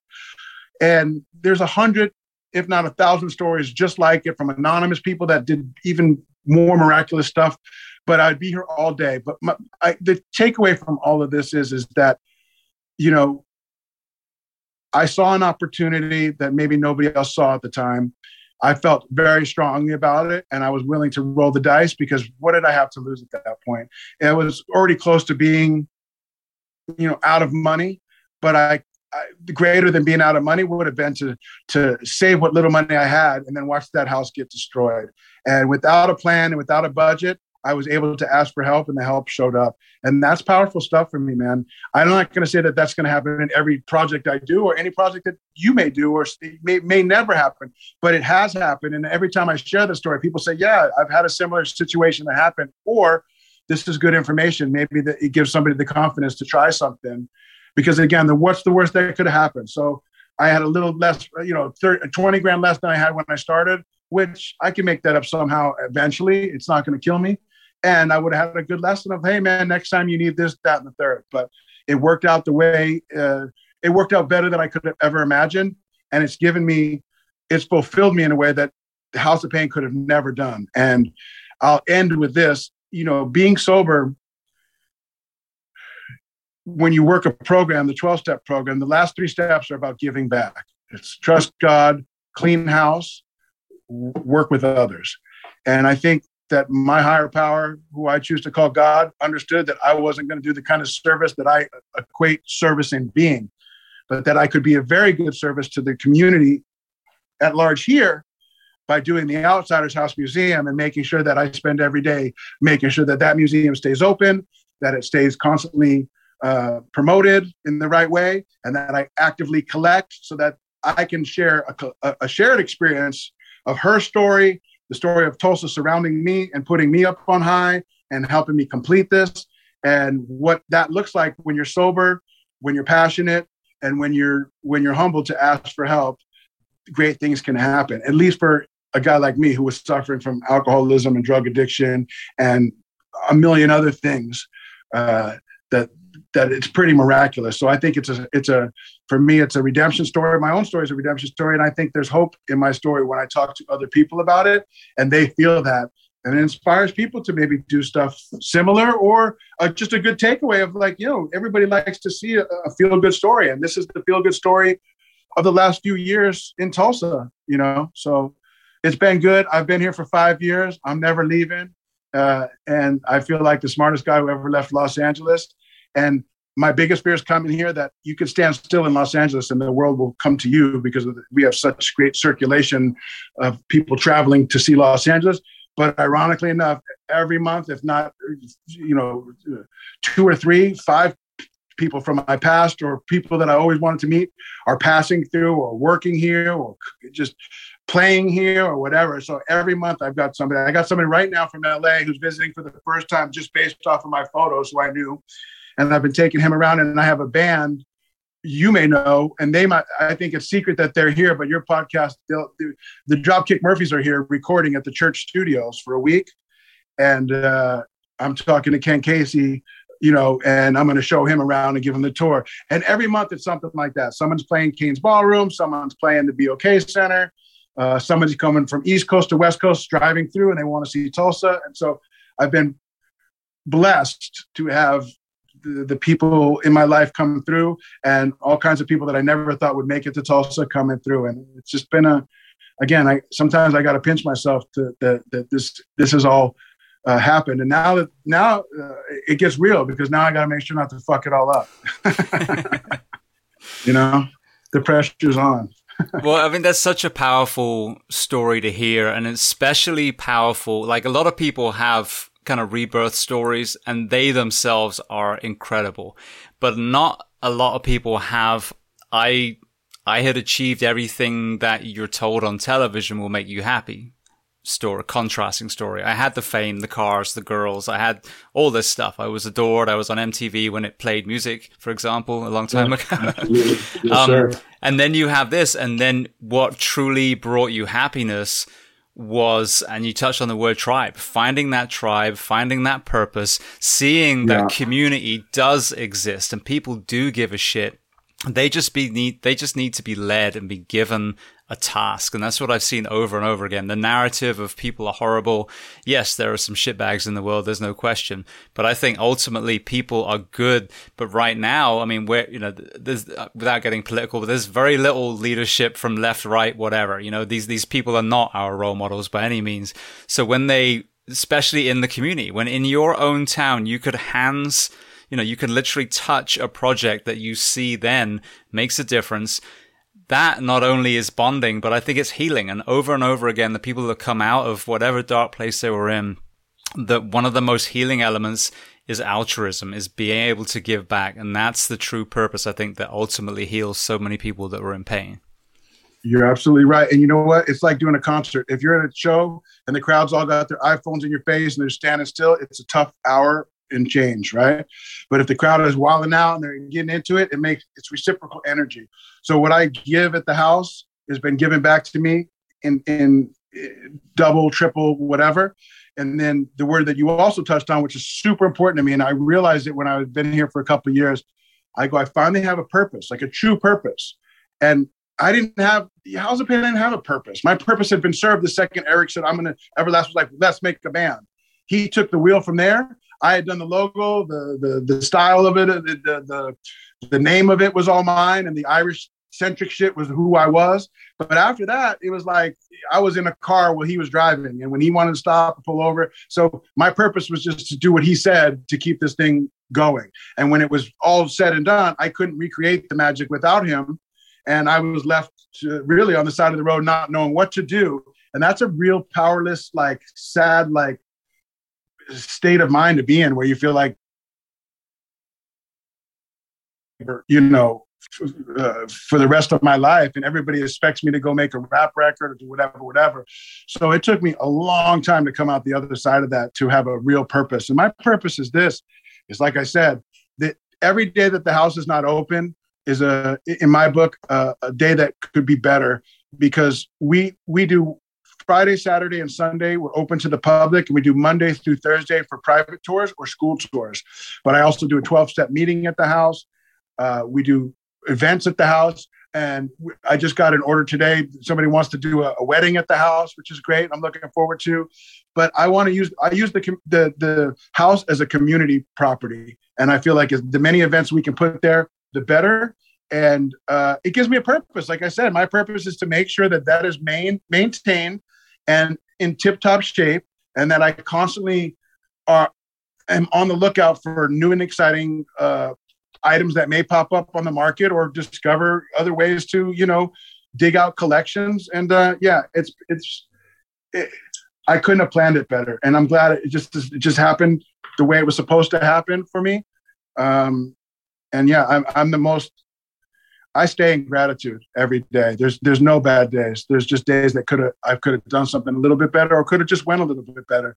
But it, it's I feel good, like I said, to be on the other side of this thing and to finally have found my purpose, my true purpose, which is this. So, well, it's funny as well because I remember watching the film when I was a kid, and I'm 48 now. I just had to help my son through his English project about a year ago now. Well, he worked through the book. Now, the way they analyzed it, I, I was completely useless to him. Some of the questions that they were breaking down, but you know, so there, I've I've had that multi generational kind of view with the story.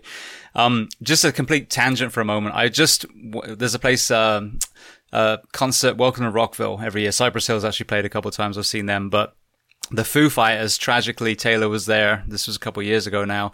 They did a set with Billy Idol, one of the best fucking concerts I've ever seen in my entire life. Because because Billy came on, John Travolta was backstage. He came on to be just just waved, but um, he's been on the awesome. show too. But the, the John Travolta, yes, yeah, he came on. He's yeah. actually he's, he's, local. He lives here in Ocala, so yeah, he's uh, you know kind of kind of like you are in in Tulsa as far as being invested in the community you live in rather than just kind of hiding in a house.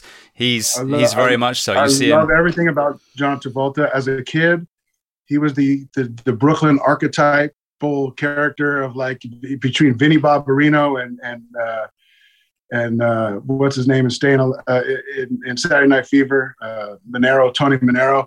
I mean, it was like a, a god amongst men. As a kid, I saw that movie. My mother took me to it, and other people in the neighborhood cursed my mother for bringing a kid at 12 years old or 10 years old to see the movie. But she loved that. That she's, you know, she used to dance in Brooklyn, so that was her era that they're portraying. But yeah, I didn't know that. That's listen, I think if I'm not mistaken, Taylor died of an overdose or drug I, overdose. I believe so. Yeah. At first, they were talking about. Um, I think you know they had chest pain, but I think from what I understood, what I read, the toxicology, there was a whole cocktail. Yeah. And, and, you know, and I know, even if you had chest pain, it was probably from, you know, yeah, the, the, yeah. What's in your body. Speaking, yeah. Of course, and you know what that it's, it's so super unfortunate. I, I can share. Uh, we were doing a festival it had to be the late 90s with House of Pain. And I, I don't remember where it was, but I was standing on stage uh, after our set to see Alanis Morissette. And she was all the rage. So whatever year that, you know, You Ought to Know song came out, that was the year. Maybe 95, 94, I don't know. And I was, you know, because I had my laminate and we were probably coming on after or before, I don't remember. But I was standing there and it didn't take 30 seconds for me to go, who cares about Alanis Morissette?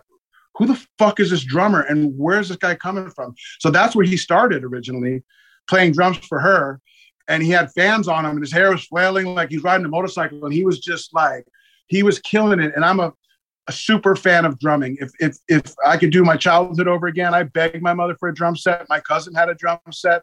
I was obsessed with Ace Frehley and Peter Criss, but I always wanted to be a drummer. And so anytime I see a band, if the drummer ain't the shit, I'm out.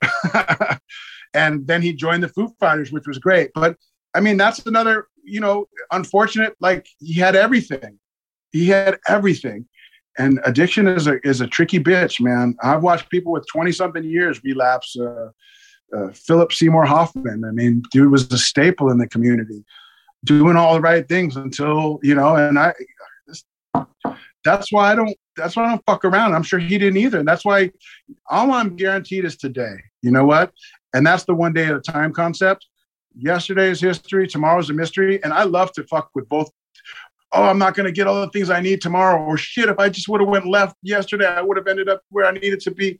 I get so caught up in the before and afters that I miss the beauty of today.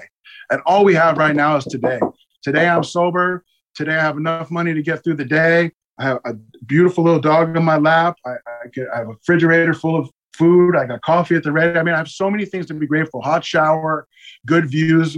Really, no complaints. I can find a lot of stuff to complain about. The, the tax rate, the gas prices, the everything. Uh, but so what? Everybody has to deal with that shit. I, I, I have, I, I may sound like a, you know, I don't know what I sound like, but it's true, man. It's the simple things now that I used to take for granted that are everything to me. And I have really no complaints other than that. It's up to me to go out and, and you know, do whatever I want to do and, and, and, and, and build it into something that I want to see it to, you know, if that makes sense, you know? Yeah, absolutely. No, it does. Now, I want to ask you one question and go to some closing questions so I can let you go. But just one kind of interesting again, going going back on the Instagram a little bit. I saw that one of the people that you had visit the house was Matt Dillon, obviously someone that you, mm-hmm. you know, related to when you were watching the film, you know, 40 years prior. So what was that like seeing, you know, as someone who you had basically been moved by in his performance? And then what was his perception or experience of going back into the house that he was acting in all those years ago?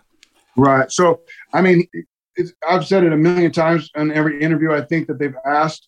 I definitely want to be Matt Dillon so bad it hurt. That that character, Dallas Winston, is who I try to emulate his toughness. And between him and and Ralph Macchio's character, Johnny Cade, is where the, the center would probably be more, most accurate. You know, I can relate to Johnny's pain and his feeling, you know, vulnerable and and emotional about, you know, but smart enough to hide it well, like Dally did, and tough enough to to, you know, to to do something about it. I'd always hoped that he would come. Um, early on, when I first bought the house, it was kind of a secret, and all of a sudden, I get a because I have a blue check on Instagram.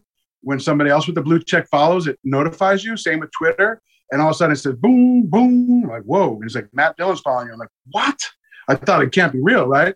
But he blue check, and then all of a sudden, I get this text from him he says, "Listen, I heard you bought the house. Good, good shit. If you ever want to, if you, if Susie's still in Tulsa, and if you ever want to talk to her, let me know. I could put you in contact." I said, "Brother, you have no idea how much this means to me." I said, "I'm, I'm in touch with Susie actually," and I said, and he and he said, uh, in the text, he said, "If there's anything you ever need," and I said, "Hey, first thing I want to know is, uh, do you still have the the the the Saint Christopher medallion and the and the and the skull ring?" And he's like, "Oh shit, man, that's been forever. I don't know where those are, but uh, if I ever find them, I'll let you know." And I said, "Look, we're going to do a fundraiser. I'm going to keep you abreast of all of the shit we do. I never want to lean on you too hard. So if I do, please forgive me. But I said, I'll, you know, you have a standing invitation to everything we do." And that was five years ago. We've done a few events. I've invited him. Uh, he replied back, "Hey, I'm on a movie right now out in." He did one called the the house that Jack built. I think he was in Sweden or something at the time. The following year, he was like, uh, "It's just uh, I'm in Italy." He was always. It was just the timing was never right. And then I would send him some stuff, and he just didn't respond, which was like, "All right, you know, busy guy, get it."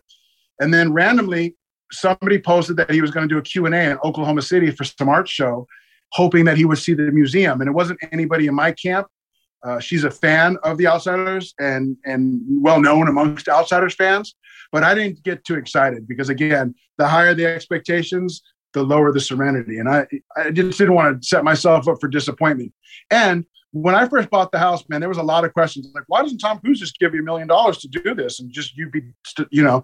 And I'm like, that that's not how life works. And and if I had those expectations and none of the stars showed up from the movie, this house still had to be a sight to behold regardless of their involvement. Otherwise, what am I building? I'm building another trap like House of Pain, where if Everlast leaves, we have an empty shell of a car that has no engine, right?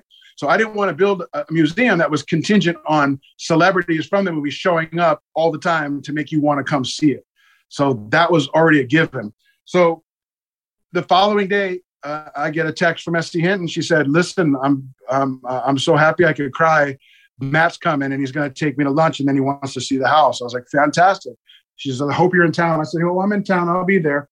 And then I looked at my Instagram. He's like, hey, brother, I'm in Oklahoma City. I'm coming to Tulsa tomorrow. I'd love to see the house. I said, yep. I just talked to Susie. I'll be there with bells on. And so I got there the morning at 9, 9 a.m. and we waited. He finally showed up at 4 o'clock. He came in, uh, gracious to all of us. He said, Danny, I got to be honest with you. I've never been in the house, so I don't have any I don't have any memories of being in the house because I don't think I was ever in the house. I was my scene was on the fence in front of the house. My scene was on the lawn on the side of the house and in the back of the house. So I don't know if he knew what to expect, but he walked in. He was like, "Oh shit," you know. And then I, you know we just kind of watched him and did his thing. I knew he was excited and, and and was feeling it once he pulled out his cell phone and started to take photos of it. Uh, that he was like, "Oh shit!" I think I'm I'm pretty sure it exceeded his expectations, and I've done my best to to pack that thing chock full of just everything you could imagine that with the outsiders uh, from from day one till now. Um, there's a lot to chew on in there. And by the time we got him out of the house and into the gift store behind it, and then he realized that his leather jacket was back there. He was super excited and he left with the big ass gift bag. So that's also good too. Cause some people don't want, no, they're like, it was cool, but I don't need anything, you know, which I understand. I don't take stuff from people if, if I'm not going to wear it, whatever, whatever. But he was like, he had the beanies on and giving t-shirts. You get one from his cousin, get one from his older brother, whatever, whatever. Made me feel good to that he didn't leave empty handed. And then, uh, yeah, we, I had a photographer there and I told him, listen, this guy's sitting in his car, but I'll send him home if you feel uncomfortable or this is not cool. He said, you, you know, if he's good enough for you, he's good enough for me. And so I brought my, my buddy, uh, he documented it all. And then I was able to tell the news when he left. He didn't say anything about the news, so I didn't want to have them waiting in the bushes either. But they got good, they got good photos from us. And, uh, you know, it was fantastic that he came back and that he enjoyed it. That being said, will he be back next week? No. Will he be back in three weeks? We don't know. If we if we can get him to come back for an event, I'd love to do something where we could watch the movie. He can do a Q and A with me, and we could, you know, raise money and pay him a little a nice little chunk of change and make a little money for the museum. Uh, all in due time, we'll know. But at the end of the day, the museum, even if nobody ever showed up celebrity wise, it's a it's a it's a sight to behold. That being said, almost every week we get a celebrity like uh, you know, between Leonardo DiCaprio, the uh, Green Day, uh, uh, all the other cast from Killing on the Flower Moons. I've had every band under the sun that come through Tulsa just about. Today I was supposed to meet the Dropkicks, but he had to run to the studio quicker. I had Al Barr from the Dropkick Murphys. The last time they were on tour, he wore the shirt on a live event that they did during COVID at a boxing match, singing their song. Uh, it's everybody in our age group. They grew up loving this, and then I guess I can end with this. When I made this thing, I had no real plan of what it was going to be or how it was going to get done. But I thought I was building a museum for people like me and you, some aging greasers who had an affinity for tough guys, leather jackets, and switchblades. What ended up happening is I built a family museum, and the driving force behind it is usually the seventh grade students that have just finished reading the book or about to read the book, just like their older brother and sister did, just like their parents did. And a lot of them, if they're local, they remember when Coppola came here and they filmed both the Outsiders, then Rumblefish. It's a very important part of their shared collective memory and, and history. But we get people from all over the US, mainly the, the surrounding states. They come from Arizona, New Mexico, Texas, Kansas, Missouri. I'm like, you just drove 14 hours? They're like, hell yeah, we did. I said, just to see the museum or you come for another? No, just to see the museum. And so the fan base every year is producing new crop of fans because the book is required reading globally. It's not even a local thing. It's it's uh, there's copies. That book has been printed in over 33 languages, man. So it's it's this book is incredible. Uh, it's important to Tulsa. It's important to Tulsa's history, but it's important to the the It's the first time that book is the. We can argue, and there's no real answer. Uh, what what first rapper started hip hop? Like what what's the first record that started that? Or let's do rock. What's the first rock record? You're going to say a blues record or maybe this one. There's no true answer. If I ask you, what is the number one category in book sales to date? It's young adult literature. Who's the first person to start young adult literature? I got the answer. It's S.E. Hinton with The Outsiders. It's the first time in literary history that a 15 and a half year old, a teen, wrote about being a teen for teens. Prior to that, every book about being a teen was written from people our age, reflecting back on that era. She wrote it in that era, about that era, for her era. And that creates the young adult book category. It's not some little pooh category. It is the number one category in book sales of all time. Um, and we know where that started in Tulsa, Oklahoma, from a student named Susan Eloise Hinton, who they asked her to change her name to something more ambiguous that guys didn't know it was a girl writing it because we wouldn't have read it probably at 15 had we known. Um, and there's just so many little things to chew on with this thing, but it, I never get tired of telling it. It never gets old to me. The fact that Coppola was involved, the fact that the librarian who had 100 of her students write to Coppola in 81 or 82, insisting him, that he looks at this and turns it into a movie, which he did just that. There's just so much. The stars that got launched out of this, the careers that came out of this with the Brat Pack, from Swayze to Dylan to Macchio to Cruise, the, the, the smallest part uh, becomes the biggest actor on the planet. There's just so much to love. And that little girl, 15 and a half years old, was the impetus for all of this by writing her book. And it's a, it's a time honored classic. And uh, to be a, a, speckle of dust in this whole legacy is, is, something I just I, I, can't overstate to you how important it is to me. And this is why I'm on my best behavior. it's another reason it's just just to stay right sized and stay accountable, because I'm one I'm one altercation on the streets from ruining. You know, uh, there's there's things that I can do. The old Danny can show up if I'm having a bad day and and and I'm frustrated or I haven't eaten and and or my sugar level drops. Like, like who knows? And so I, it's another thing that's man it's super precious to me and i hope to never do anything to disgrace the author the legacy the anything. And i do my best to just everything is above board everything is transparent and everything is from the heart man. I don't even have to think about it. I just do and say my story my truth how this all happened and how important it and everything else is in god's hands so.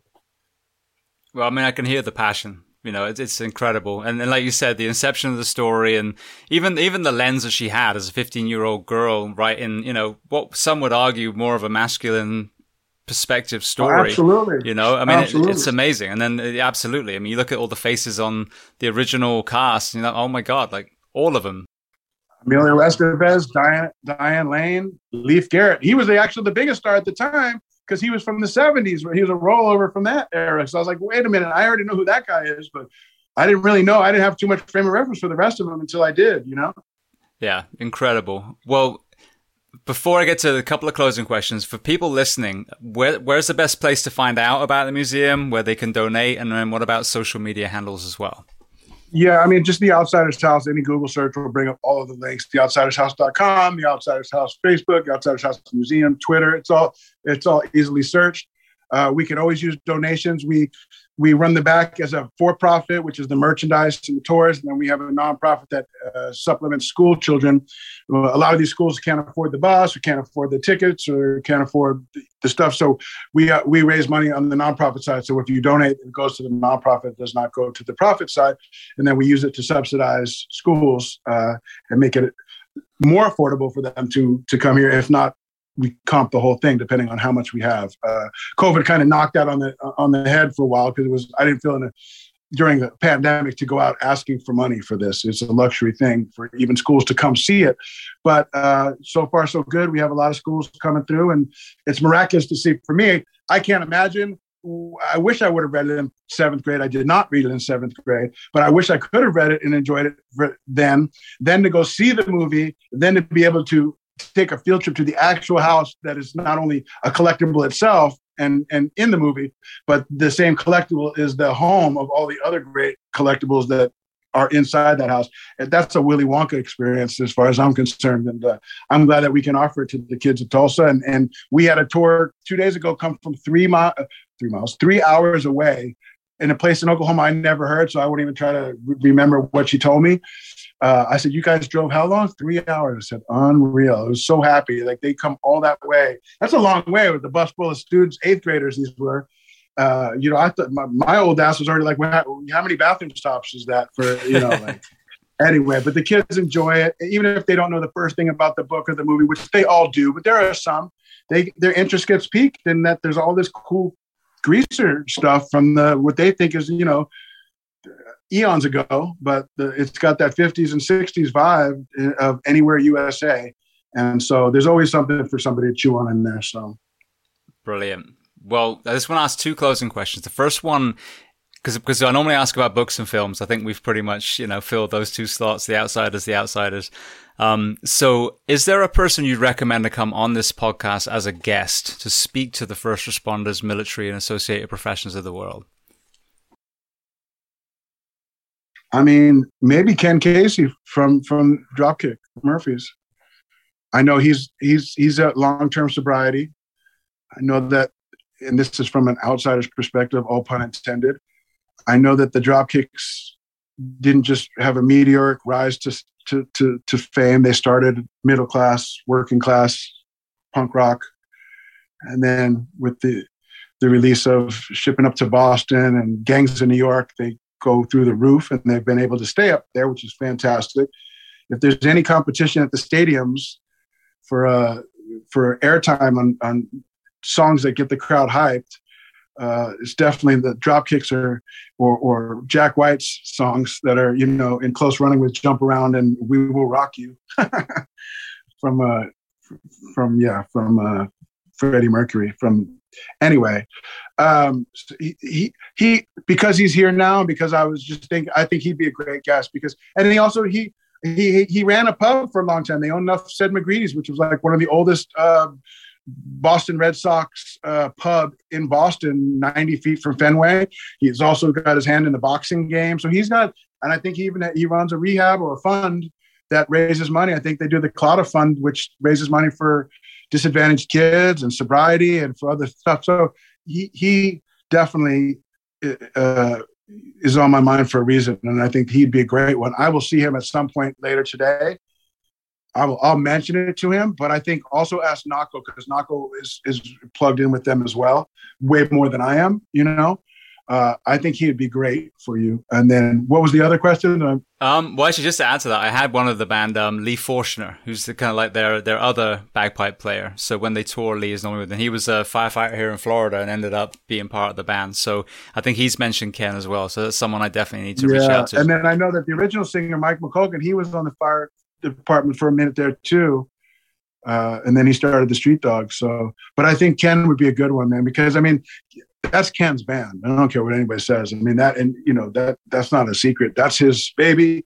He's the tip of the spear, and I think you know. And, and I never really. I don't know. I, am sure he's been on a on a, a lot of them, but I've never heard Ken really speak. He's actually speaking this Sunday at a meeting that we do here. He's going to be the speaker. I asked him yesterday. He's like, "Yeah, absolutely, didn't even hesitate." So I'm excited to hear a little bit more about the you know the behind the scenes story of him. But I just coming off the top of my head, I think that would be a great one for you. Absolutely, yeah. And I think that as, as uh, I was talking to Nako, is how we got connected. My thing is as a as this kind of nucleus of this project with people being military and first responder and medical and you know like I saw boy soldiers and all these these crazy things the humanity is what connects us all and one thing that's when I look back retroactively at the music scene is I would say that and the the acting uh, profession. When we lose people to addiction or suicide, there's there used to be for a very long time. Well, you know, it's what you get being a musician, being a rock, you know what I mean? And that's absolute bullshit. So, you know, I, am really wanting to get some people from, you know, that kind of background industry as well, because we're all human beings. I wore a uniform as a firefighter. You know, you, you know, you were, um, you know, behind the guys holding the microphones. You were kind of creating that entire stage for them. So we've all got different professions, but ultimately we're humans. We, we began as children and had our experience, whatever that was. And then that, you know, kind of catapulted us to positive, negative and everything in between. So yeah, I would love to get that and, you know, and, and bring that commonality in from, from the kind of, you know, pseudo punk rock scene as well. Yeah, man. Brilliant. All right. Well, the very last question I heard you talk about, we'll touch on meditation for a second. So, the very last one before I let you go, what do you do to decompress? Um, I mean, there's a, there's a few different methods. I mean, in the morning, I, am not perfect with it, but I, I definitely pray, meditate, and write a gratitude list. And then during the day, there's a thing called HALT. It's an acronym. And, and anytime I'm stressed out, I got to go, am I hungry, angry, lonely, or tired? Sometimes it's all four. It could be horny too. I'm just kidding. Um, but when I ask myself those questions, I go, holy shit, I haven't eaten anything. I've taken six shots of espresso and ate a donut. And now my sugar's crashing and I'm angry and irritable and discontent. And I'm like, shocker, you might want to like take a nap or eat something, go get a, you know, something that'll replenish the, your. And so those are the things that I, I do. And then one from the program is is is pause when agitated. Like try to not make any decisions in haste. Because as soon as I get upset, the snap decisions are the ones that cost me the most. It's good to pause and just be like, dude, hold up. All right, let me think about this for a second and let, let me cool down. Huh, huh, isn't that right, little bit? But yeah, that's it. I got my little adopted dog here. I thought I was going to foster him for one week and then I'd find a, someone who could take him. But now he's we're stuck on each other like glue. It's a good, great. Listen, life is good, man. When I just got out of my own way and, and then just just started to participate in a way that was, you know, uh, different than I had been doing before. Like I said about parenting, and I haven't ever experienced that, but I I had a good blueprint from just doing the opposite. I think of you know that 70s model that was going around in New York for a long time that I saw my my life. Um, and and and yeah, I think from the life that I formerly led, I just do the ap- absolute opposite. I, you know, there's a there's a St. Francis prayer, and you'll have to Google it because I don't want to botch it. But it's basically bringing what's missing. If there's despair, bring hope. If there's anger, bring love. If there's, you know, it's basically bringing an opposite uh, action to what you don't like. And so it's easy for me to find fault in things. So what now? What what can I bring to counterbalance that is what I try to do the most. Not always easy. And so with that, I'll, I'll end. I got to go uh, walk this dog and uh, take care of the rest of my day. But it's been a pleasure talking to you. Shout out to Nako Nolan. He's one of the most even keeled man's man, always there to help. I can't say enough good things about him. And he's a, he's a big influence on me too, man, because uh, we both started out big cheeseburger eating, you know, shit talking New Yorkers. And in the last shit, it's been eight years since I've known him, probably, maybe more. Uh, I've watched the growth in him in ways that I just, we both never wore shorts. I'm wearing shorts right now. He's wearing shorts. We used to clown on dudes with flip flops. He's rocking flip flops. He's doing jujitsu. He even bought a fucking surfboard for Christ's sake. I mean, that's far from who we, you know, we were like, you know, jaded New Yorkers talking shit, ba ba ba. And it's just so great to watch people do what they say they're going to do and grow because I notice it before they might notice the growth in themselves. And that's the same thing for me. People tell me, Danny, it's so impressive to see what you're doing. I don't even notice because I'm just doing what I'm doing. And, you know, it's like that. So shout out to Nako Nolan. Great talking to you, my man. I will put it in, in, in Ken's ear today, but also tell, tell Knock because he's got a, he's got a direct connect with them. And, uh, I'm looking forward to uh, you know one day coming and meeting you and uh, all hanging out. Maybe me, you, and Knock can get uh, get together and uh, chop it up some more.